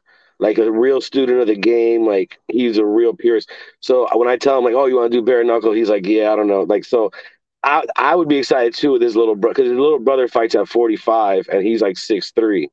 So it's like, they're, they're, yeah, he's another big motherfucker. But that's, that's, they're like, they're like huge, huge, like, they're like Howard's, like skinny, very shredded, very wide shoulders. Like, there's a specific boxer that I would always look for when I would train fighters. There's a specific build, and that's like the Howards, the Bryces, the Bobbies, those guys, like the Gogos and the Jareds. Those are different. Those are sluggers, you know, like those aren't going to be your, your gold medalist world champion boxers, you know. There's a certain fucking build that makes it to the top every time. So, well, anybody that's listening, you guys can see Bryce Henry fight. Uh, is it Brandon Shavers? Derek Shavers? What's his, what's Shavers' name? Brandon? Brandon Shavers? Brandon, I think it was Brandon, Brandon, Brandon Shavers, Shavers, yeah. He's fighting Brandon Shavers on that New Orleans card. We can't wait for that. Let's can we, can we run through your stable real quick and just ask for an update on each guy real quick? Yes. Uh, Howard Davis posted that he signed a contract today. We were, yes. we're we're gonna guess that he can't say his opponent right now because that's usually how it works. But when we're, will we when will we're we fighting? Him? I can't. I don't really know the guy's name, but I can tell you we're fighting. And he's a he's a debuter in, in bare knuckle, but he's a, a veteran M M A dude. He has like five or six M M A fights or something like that. All right, can so, you tell us when when that is? That's the Delray Beach card. Delray Beach, nice. Oh wow, yeah, yeah stuff soon. All right. Are we going to get um, Brian Duran back in there anytime soon? Well, okay. So let's talk about that shit now that's, you know, now that everybody, you know, I'll just put it out there. So we went to some bad labs that fucking bullshitted and photocopied our blood. Well, not just Brian. There's a list of Florida fighters that have nothing to do with Slaughterhouse or have anything to do with us in general. It's just a slew of fighters that went to this place and they all got scammed. Not just for that event, when the commission started doing an investigation, they found that it's been going on for some time with a variety of different fighters that we have no association with, but a lot in Florida. So it's something that's going on. You know what I mean? So mm-hmm. Unfortunately, them, you know, being cheap and like trying to save money, they went the cheap route and went to this bullshit uh, lab shit with all the other guys that didn't want to pay for their own insurance, you know, because what I found very offensive to me personally, Brian and them are upset because people talking shit about them about steroids and all that retarded shit, which we all know blood tests in combat sports don't do steroid tests. So that shit right there is just dumb. Yeah, but very dumb. But and, and not thing, to mention extremely expensive too to be tested for a whole bunch of shit for all those people on like a regional card. That right, like. What right. kind of and money then, are you going to spend on that on those tests? And, over I'm, there and, and I'm glad I'm I'm kind of glad we brought this up because I want to touch on this really for real. So, um, people said like, oh, all the Slaughterhouse guys, all this, all this bullshit, right? It was two Slaughterhouse guys, and if you look at that bout sheet, Joshua Alvarez didn't have bad blood. He passed. He did everything. Joshua Alvarez is fucking famous, right? No one right. knows that's his real fucking name, but that's his real fucking name. Yep. So he's a Slaughterhouse guy. He didn't fucking fail. There's a variety of them on there that didn't fail that went to their primary doctors and they went that route. The ones who didn't have health insurance went to the bullshit guy. And to be honest with you, Brian had already, had already gone to that multiple times. So we had already fought with that blood work. So we didn't know, we weren't any wiser that it was not, not a good place or a bad place because we already had fought with that shit. Right. So, like, we didn't fucking know. We just went the same route. And there's no education by the commission. There's no education by your local fucking officials. They don't tell you shit. You literally Google shit and hope that the people that are guiding you are just guiding you in the right way. You know what I mean?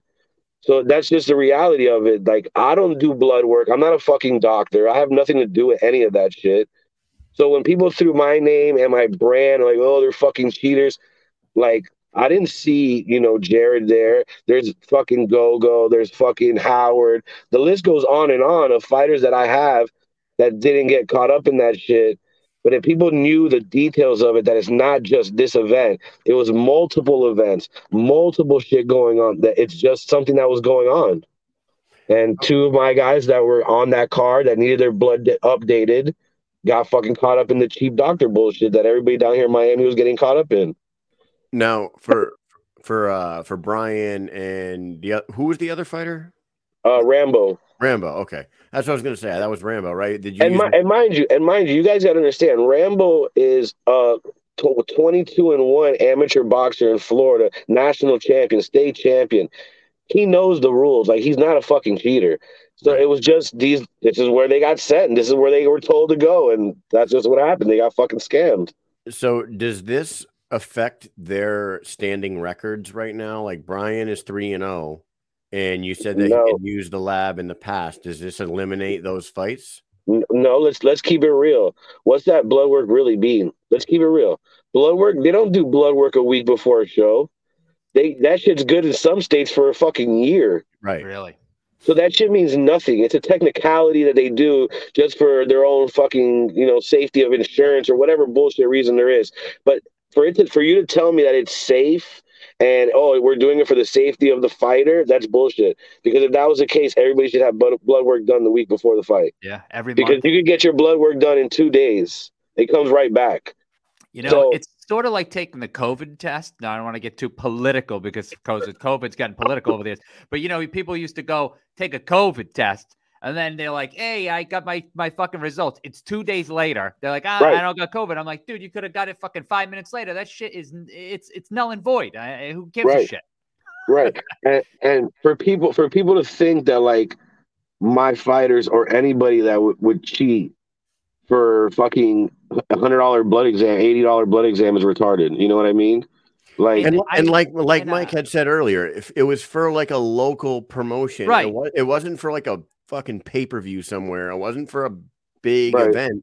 It was for a local boxing promotion. And look, and technically, and technically, if like if you really break it down, like the, the event never happened. The commission canceled the event because of the bullshit, right? Yeah. Right. So no one really did anything wrong. Like, no one got past doing anything wrong with anything. And there was one fighter there. I forget his name. I think his name was Summers or something like that, who was fighting Brian. He had to get a medical clearance from New York for a brain, a fucking head cut or some shit. So the guy goes to the doctor to get a medical clearance, right? To do that, but then has bad blood work. Like, what sense does that make? Yeah, it doesn't make sense. So there's sense. a shitload of fuckery that people don't know, that were behind the fact. The reality of it was I was funding the show because I wanted to get my fighters and kids in Florida that are coming up opportunities to fight bare knuckle, because not everybody's going to get on B K F C. Not everybody's going to get to fight. Not everybody's going to get on the big show. You know what I mean? And if Dave was giving me an opportunity to use some of his guys to build this brand, There Will Be Blood, and do all this shit, that's what the why I went that route. And I ended up losing, and I'm going to keep it totally transparent. I lost nine thousand and change in this whole little fucking bullshit. You know what I mean? So for anybody to be like, oh, he's fuck, why the fuck would I sabotage my own shit? How stupid do you people sound? Right. Like, that's we, why I didn't go. That's no why I didn't details. go. People right. That's why details. I didn't go online. I didn't go online. I didn't take any, like, chew anybody's head off, because honestly, what what they're doing is just the defamation of character. Because one, I'm not the promoter. Two, I'm not the fucking fighter. Three, I'm not the, I'm not a doctor. And to, to put my name and to do all the shit people were doing is literally defamation of character. Like, you, I right. lost, I lost spot. Well, not personally, but fighters lost sponsors because of comments. You know what I mean? It's so now you're taking state of the world right now, man. It's yeah. So now you take you're taking money out of kids' pockets.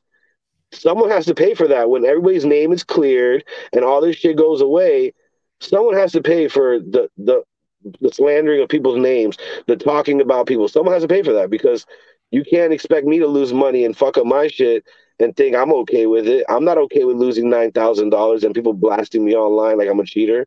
Like, that shit's retarded. Yeah, that shit be, uh, very aggravating. That shit came out on a day that we had a show, and Like I, I kind of went to bat for you guys because we know you guys, and we know that this had to be some sort of fucking dumb bullshit, and we absolutely didn't know any fucking anything about it, right? Nothing. So, so us being fucking smart people up here in fucking wicked, New England, wicked, wicked smart. smart people, I, I kind of did a little P S A for you guys that night, and I just said, hey, you guys don't fucking know anything that's going on, so why don't you please shut your fucking mouths before the process go play, let the process play out, and why don't you fucking learn the real facts before you start making and opinions, the, you know? And the and the funny shit is is when people like say, oh, they're indefinitely indefinitely suspended.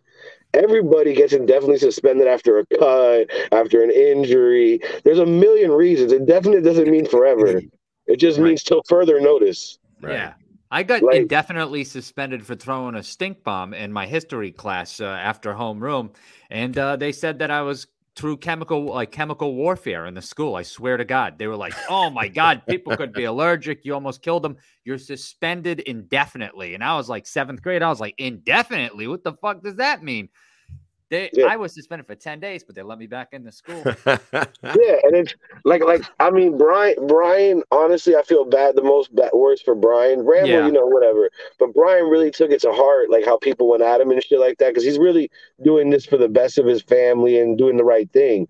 So he just came up on the shit side of the stick. But for people to attack people that, like, are doing the same shit that they're doing, like, yo, he's fighter like you. He's in the ring like you. And you don't even have your own people's back. Like, yeah. a lot of people showed their true colors to us. Like, in, one, in our faces, they're like, oh, bro, picture, bro, you're the best, blah, blah, blah, blah, blah. And as soon as, as soon as something bad happens, they jump ship and start talking shit. And they start, you see their true colors. And, you know, things happen for a reason, because God and the galaxy will always show you people's true colors before you level up, so you don't bring them to the next level with you. So that's really all it was. Because the one weekend, one weekend, I lost nine thousand dollars and my show was fucked up and everybody was talking shit. The following weekend, I'm in South Carolina with Gogo winning fucking right. number one contender. And now I'm on my way to Knuckle Mania with Jared to upset the fucking world and knock the shit out of Dobson. That's so, that was, dude. You, you, it's okay. So you, you've done a podcast before in your lifetime, because you just transitioned right into the next thing. We got. I worked in. About. I remember I worked in radio in Miami for like most of my youth. I know uh, that was perfect for you, because my my follow up to the, like I I hope that all that shit with the blood work and all that stuff gets cleared up, and I hope Brian and Rambo get their names cleared and they get back to fighting soon. Uh, thank you for like explaining that to anybody that that wanted to hear it, because we all needed to hear that.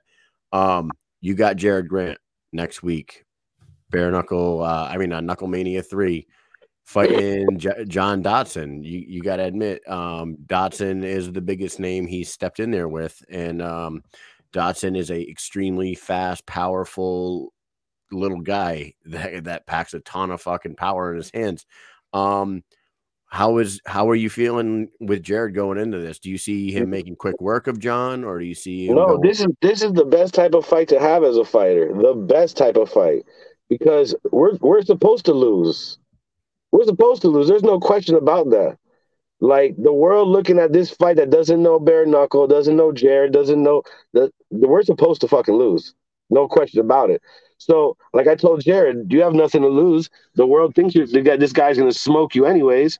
So go give it out, go out there and surprise the world. And, you know, if you knock this fucking guy out or you beat the shit out of him for five rounds, you'll wake up the next day a superstar. Oh, and if yeah, not, and sure. if not, and if not, you were supposed to lose. Dude, whatever. You, you you just hit the nail right on the head. He he goes out there and he dominates John Dodson. You are, are no longer um a regular on the Mike and Miss show. You're getting called by like the Ariel Helwanis of the world that want to talk to this young like, to this that? young bare knuckle fighter that so just who the, smoked. Who the, the, so who the fuck is yeah? Who the fuck is this kid with six professional fights that just put John Dodson to sleep? Right, right. You're gonna you're gonna be talking to the Luke Thomases and the schmoes of the world and stuff like that, which we you know we me and Mike want to get there one day, but we're gonna be. Um, yeah, we are. We're we're on our way. You know that. Um. But that you're right. He's going to be getting hit by all the like worldwide media people. You know what I mean? Yeah. And I mean, and the, the one thing too, that's a great, like a great advantage for our camp is that John Dodson has so many television fights that he's been on T V fighting so many times. Yeah. There's so much to watch. There's so True, much to pick. Right. Yeah. And like one thing that I could definitely, I'm not tooting my horn, but I'm a student of the game. And ever since I was a kid, I was addicted to combat sports. So I could sit there and literally watch a fight seven thousand times just to watch one round over and over and over and over and over, just to see every movement. So I've already picked up on a lot of things Dobson does wrong. I already know his bad habits that he can't break because it's been a lifetime of doing that shit. Yeah. So there's a lot of things that, like, if you go back and you go watch the Jimmy Rivera fight, right? When Jimmy Rivera fought him, Jimmy Rivera, I know from when he fought Howard, he's not a great boxer. Like, I know that. Like, that to me was already proven when he fought Howard. So when I see Jimmy Rivera outboxing you every fucking round of that fight and piecing you up, that tells me a lot about that was when you were when you were at your best, and you're getting pieced up by a guy who's not a great boxer just because he was cutting off the ring, just because he was putting you in comfortable situations. So I'm curious to see, you know, and Jared is a big one twenty-fiver. He was a small thirty-fiver, but he's a big one twenty-fiver. So if he thinks he's going to muscle Jared around, if he thinks he's going to do that, I mean, I, I hope he does. The only advantage he has on us is that altitude. So that's right. about it. Yeah, and I'm man. and I'm fully aware of that. It's so, so crazy that this fight is on this card. With this, this card is absolutely insane, insane. I am. So I honestly, I honestly fight. think he, I honestly think he, Dodson's overlooking Jared, because that whole like comment of saying, "Oh, you know, I'm trying to get another forty second knockout. I'm out of here in one round," and this and this and that.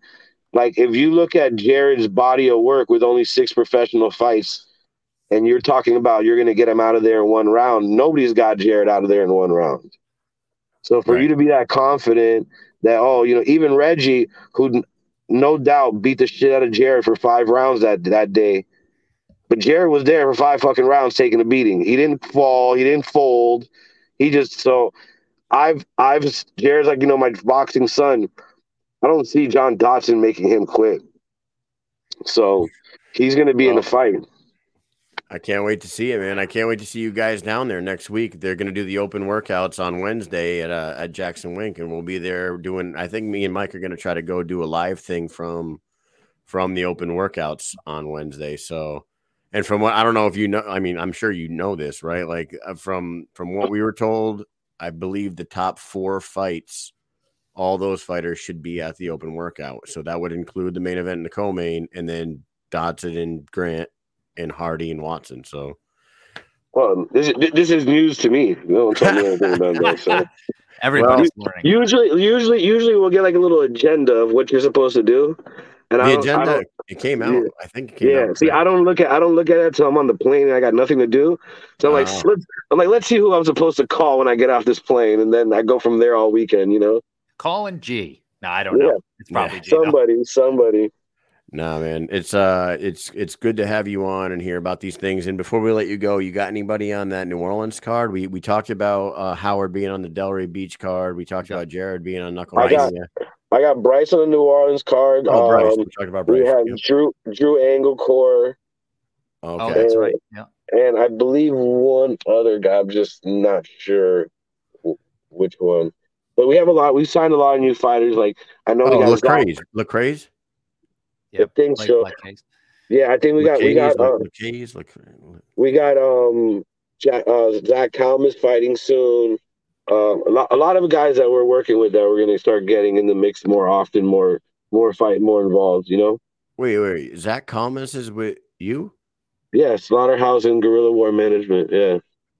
Right. That's a, oh, that's oh yeah, yeah, yeah. I think I did see that Kalmus was because he he was wearing all the guerrilla warfare gear yeah, last I, week. He was taking yeah. pictures and all that. Right. Yeah. yeah. So so what what what we need to do is I need to create like a poster, like a death row poster. I keep telling Shane we need to create a death row poster with like everybody's face on it, so everybody yeah. like damn, damn, how deep do they really roll? Yeah. So it's deeper. Yeah. Like there's a lot of them. There's a lot of them, yeah. bro, for sure. And yeah, uh, and, definitely and, do that for sure. Yeah, it'll clear everything up for everybody. Everybody will see everyone and they'll know. Boom. Okay. Because I and, did uh, forget about a couple of the fighters like uh, Angel Core. I forgot about. I totally forgot about that. Yeah. I still lined him up with uh, with Goat. So yeah, like even even even the guy that I'm bringing in, the M M A guy that's fighting Howard, he signed to us too. You know, like I think he's gonna be like you know how I do it. Like I put I put Vinny Torino against Kerry Cuff. Uh, Who was it? I fought him. I fought my own guys against each other, you know? So I'll fight my own guys against each other. So this M M A guy's tough, and I feel he's he's going to give Howard a good fight. So I think it was, you know, a good matchup. And he has a lot of experience, so I figured it'd be a fair matchup for both of them. And Do you, you know, you guys have Kerry Caprio? Yeah. Is he going to be fighting sometime soon? He's doing a boxing match, so I think after his boxing match, he's going to get back in the mix. It's just Hello? hard because he's a one twenty-fiver. Like, he's a real little guy, you know what I mean? Yeah. So until, like, they built that division, he he wasn't doing anything, so he started focusing on boxing and doing other things. No, he was impressive in his first fight. And how yeah. about Jomi? Is Jomi got something lined up? Jo- Jomi was – I was trying to get him on the Del Rey card, but it just didn't work out. And, I mean, Jomi's always, you know, available to send to Russia or to, like, any of those crazy shit. Jomi's just one of those guys that will do all, all that nuts shit. So Would would Jomi be – like, how, how heavy does he walk around, like, in his day-to-day life? Is he about a two hundred pounder? Yeah, like two oh five. one ninety-seven. I was gonna say, like, that Idris Wasi was supposed to fight um Quentin Henry. Henry. He was supposed to fight Quentin Henry in New Orleans, right? Yep. And Quentin Henry pulled out with a torn plantar plantar plant, fascia. Plantar fascia. So Idris Wasi was online saying that, like, he was heartbroken, he lost his opponent, he doesn't have an opponent for New Orleans, he had all these tickets sold, and his family was coming to see him right. fight and all yeah, this that, stuff. And I'm like, I'm thinking in my head, I think I might have even messaged you, Ryan. I was like, you don't have a two oh fiver to go in there and fight this kid Idris Wasi. I figured you probably had someone. What's that? What's that guy's record? Uh, I think he's one and one. One and one for something. B K. Yeah, I he knocked somebody out. One. He knocked somebody out in Orlando the first time they were there at the Carib. Yep.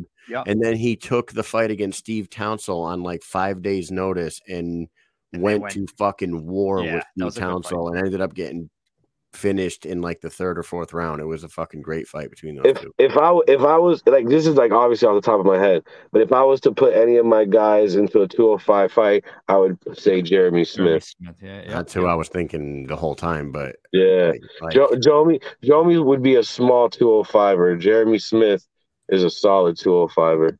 Well, there's still time. The New Orleans, you just yeah, listen, listen. Jeremy Smith Nate. is the most game fighter. That's what I'm saying. He gives no shits. He don't care about winning and losing.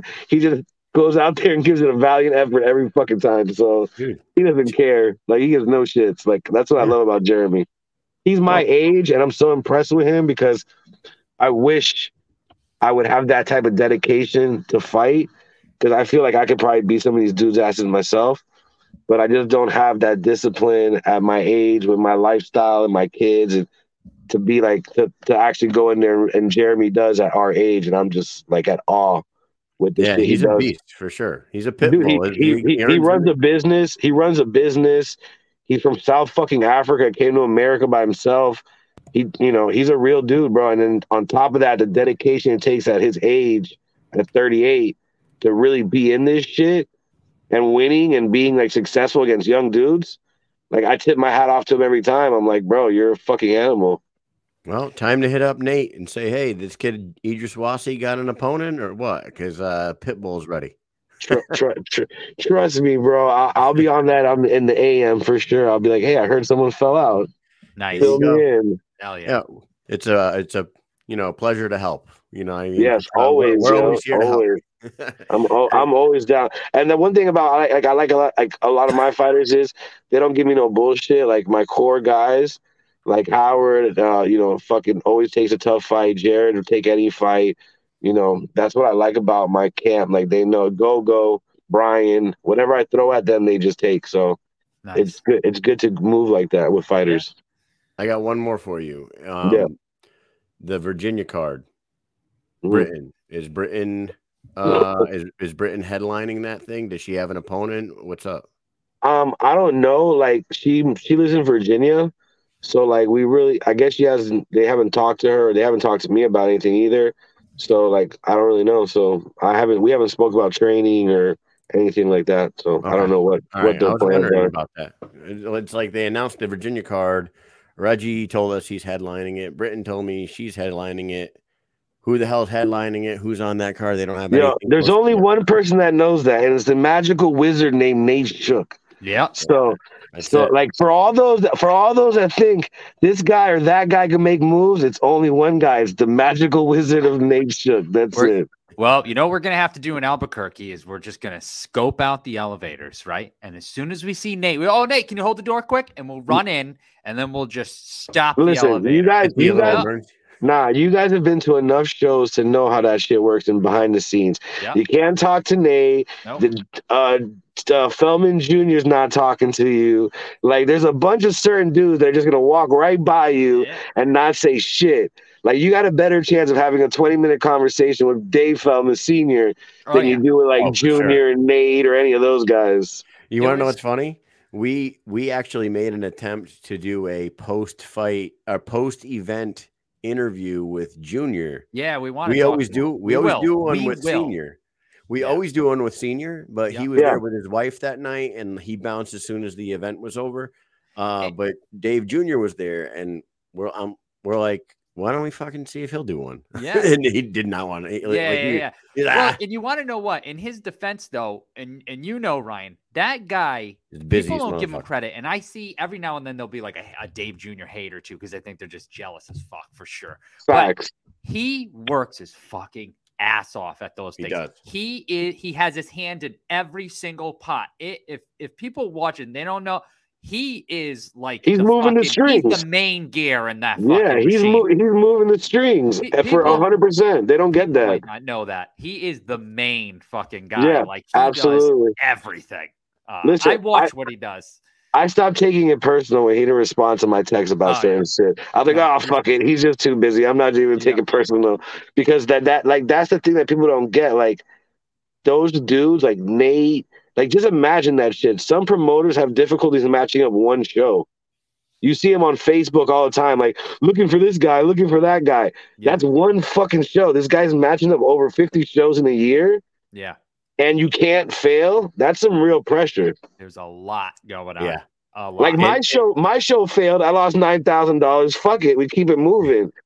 This, this shit fails. Someone might die out here. You know what yeah. I mean? Someone, yeah, yeah, someone yeah. might lose. A, that's how serious Couple this shit is. Might die. Yeah, yeah, that's how serious this shit is. Yeah, this shit yeah. Is no, crazy. He's busy. He had a whole handful full of. Uh, so the show's still going on. They're still talking because you know afterwards, you know, you get the commentators talking. They're fucking going over some shit. He's got a whole handful of fucking envelopes. He's looking for people. I was like, oh, Dave, you want to fucking do a thing? He's like, oh, I can't, buddy, I can't. And I was like, yep, he can't. I, didn't really, yeah, I just walked right away. As soon as you yeah. said, see you later. Yeah, there's yeah. no point. There's no point. There's certain, and there's like, there's a, some of the photographer video guys that are super cool, like Evan and, yeah. and all those guys. Like, no one sees the shit they do, bro. Like, that shit's crazy to do that yeah. all in a weekend and yeah. then pick up like the circus and then do it all over again somewhere else. Yeah. Like, that's on, fucking honestly, nuts. The, the, the number of people in their crew you would think should be like three times as many people. Facts. It, Facts. It's, it, it's insane how little, how small that group is. Yes. It's and they're putting on these gigantic promotion, uh, like these big productions, high level, super fucking well put together productions that you would think that they have this massive staff. They do not. It's like, but you got, you got to remember those dudes that are in there, like the Tom Sconzes of the world. A lot of people might not know who that is, but he's one of the medical directors for B K F C. Like that dude is like an icon in combat sports. Yep. So to have that dude on your team, that's like, that's like having ten employees. Cause that's thirty years of knowledge right there. Right. Doctor, Doctor Muzi. Yep. Bro, like, I've dealt with a bunch of doctors in corners. That guy's the coolest fucking doctor I've ever dealt with. And he's dedicated so, because I see him. I will see. So at the last event, you see him. You saw him. He was down at the table with, I think, who is his wife, right? And then Kevin Smith and then someone else. And they're just talking about medical stuff and trying to make this. No, and he's down there. No, you know what he's doing? That's not what he's doing. Because I've sat there to wonder why. I'm like, why the fuck? He sits yeah. there after the show for like three hours. Because he gives all the fighters a talk at the after the shit that oh after the you, show I'll yeah up if, before the if show. You're I'm at the he's like I'm at the hotel for three up at night if you guys need me after the fight he'll literally go to your room and take care of you like that's yeah. a real doctor where that's other awesome. Places the doctor goes home and it's like show's over I'm out of here yeah. This dude like really cares about the fighters and it's like like Dave Junior man the production that they put on that's that's not their first day like they've had to fall a hundred times to get to that level so. Yeah, I always take my hat off to them, man, to like be able to put a show on like that. It's crazy. You know, really you is. You brought up Sconzo. Um, that's a guy that I would like to have come on the show because You ever sit down and have a forty-five minute conversation with Tom Sconzo? That dude has lived a great, like, super interesting life. Like, he was like very good friends with uh, like Malcolm X's daughter, and like yeah. trained and trained in Harlem with Ron Von Cleef, and like he he's done like all this crazy shit. And I'm, I, and he was like, I think he was a Marine back in the day. And like me and him sat there, we went out to sushi, and he talked about all kinds of, he's like a, a two-time martial arts Hall of Famer and two different things. And he's like one of the top guys in the I S K A, and he's this and that. And I'm like, Jesus, this dude is like and, one and, of the most and, interesting people I've ever met. Right. He's one of the most interesting people, one of the most declarated people, and he's down to earth that he'll go eat sushi with you and just be cool. But that's yeah. what I lo- that's what I like about this, because I've been to like the top ranked shows. I've been to P B C. I've been to all those bullshit shows. And when you go to those shows, like literally no one talks to you. No one gives a shit. You're in and out the door. You're a product. You're a number. No one cares. Like, this is a real network, like a family. And like, that's what's really cool about B K F C to me. It's like the camaraderie. Camar- I don't know how to say the word. Camaraderie. Camaraderie. Whatever. Camaraderie. Yeah. yeah. Yeah. Like that they bring, and the shit that they do with the fighters and how everybody vibes. Yep. Like, that to me is super cool. Yep, and every once in a while, you get a bad fucking apple that kills the vibe for everybody. But what can you do? Yeah, they kill the vibe, then you kill them, and the vibe gets better again. Yeah, so, bro, you just got you got. They're like, oh, it's a, oh, I, I I know you guys gotta go because it's late as fuck, but I got one thing to say before sure. I leave. Go ahead. Fuck Planet Hank. That that would be all. Okay, we'll leave it at that. Okay. All yeah, right, fuck that, fuck that redheaded bitch ass motherfucker. I'm not a fighter. I'm nobody. I'm a regular ass dude. So the, all that slick shit he says, I'll go to that fucking. I'll go to this little stupid ass comedy shows. They have him punch him dead in his goddamn mouth. So he needs to stop with his little bullshit. I know you guys aren't gonna post this. You probably should edit it out before you put it on the B K F C app. But fuck that little fucking redheaded fuck. All righty. Yeah, all right. All right. Ryan Perez, we will see you next week when we get down there. Me, me and Mike will be there on Wednesday. I don't, there. I don't know when you get to Albuquerque. But... Wednesday. I'll be out there Wednesday too. I already, right. I already, I already dropped Jared out there in Albuquerque, so that way he gets uh, used to the altitude. So, yeah. All right. Trying Sweet. to trying to cut trying to cut the advantages of Dotson down. He, they just think we're dumb though. So we'll see. Getting acclimated. That's yeah. what you got to do. Ryan, thanks for coming on. Thanks for yep. dropping all kinds of knowledge on us tonight. Yes. And uh, we'll talk Thank to you next you. week. All right, guys. Talk to you later, bro. All right. Later. later. All right. Wow. Hey, this, that was uh, awesome. That was, that was great. great. That was fantastic, man. Take Thank- that. Take that, Diego. Yeah. Wow. That was very cool. And you know what? Ryan popping on here, that was solid, because we needed to talk about that blood test stuff that needed to be talked about. He was very wide open with it, like he always yeah. is. Yeah. And um, and he previewed a lot of uh, upcoming things that he's got going on. So, and maybe uh, maybe he calls up Nate tomorrow, and Jeremy Smith has himself a fight. Oh, that would be fantastic! That would be so cool, dude. Come on now.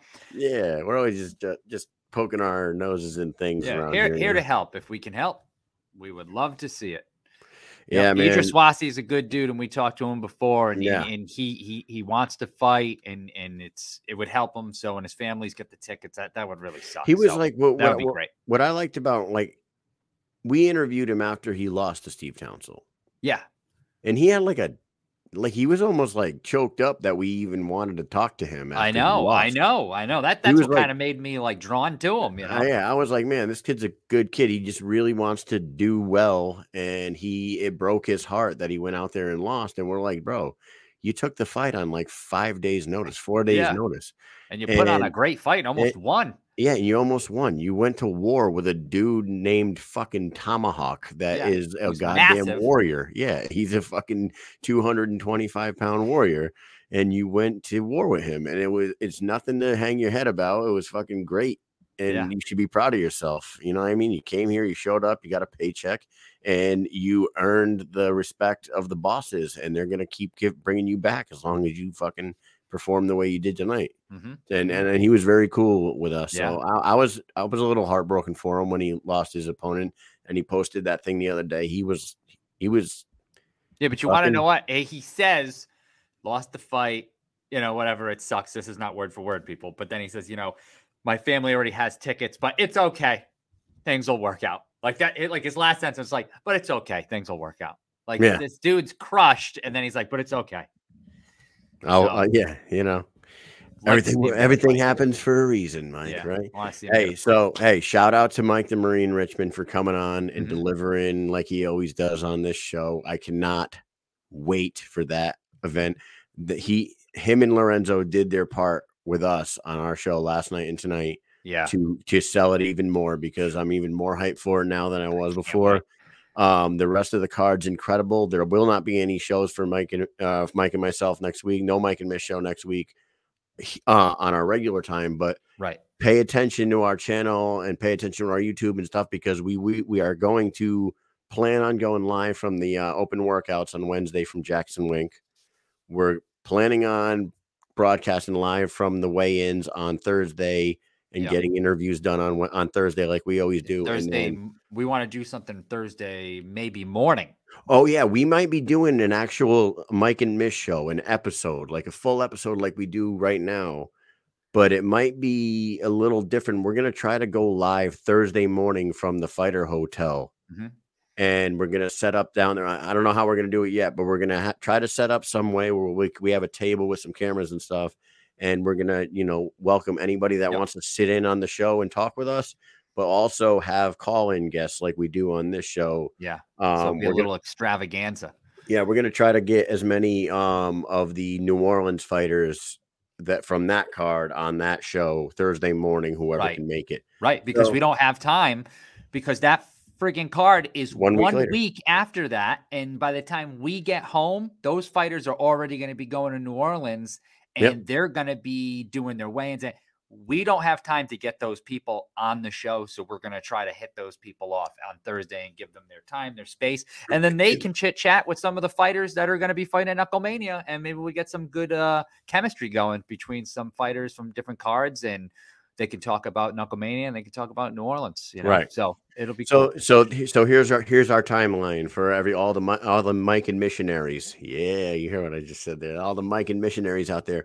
Next week, look for us Wednesday, five p.m. Eastern time, three p.m. Albuquerque time. Us going live from the open workouts around that time. Pay attention for that one. Look for us going live Thursday morning. Not sure the time yet there. And then live again from the weigh-ins Thursday night. And then we're going to do our thing at the event on Friday. So yeah, it'll no be somewhat show. different. We have a little bit of it. So we have some new equipment that we're testing out this week. So it should all go as, as planned. And uh, it should be really freaking cool. Yeah. We're going to try not to suck. Right, Mike? Yep. Hey, listen, fuck it. Let's do it live. Fuck it. We'll do it live. That's what With we that do. Said, thank you, Mike Richmond, for coming on. Thank you for uh, Roberto Armas for coming on. And thank you for uh, Ryan Perez coming on here. And you guys delivered a great show tonight. And it was it was fly by the seat of our pants type shit. Um, we'll catch up with Diego Sanchez next week. I yep. know we will. We're going to run into him and we'll do a live interview yeah. with him. So yes, with that will. said, thank you guys for tuning in. Keep sticking with us. We'll keep getting better. And we'll see you next week at Knuckle Mania three. Mike, peace. Peace.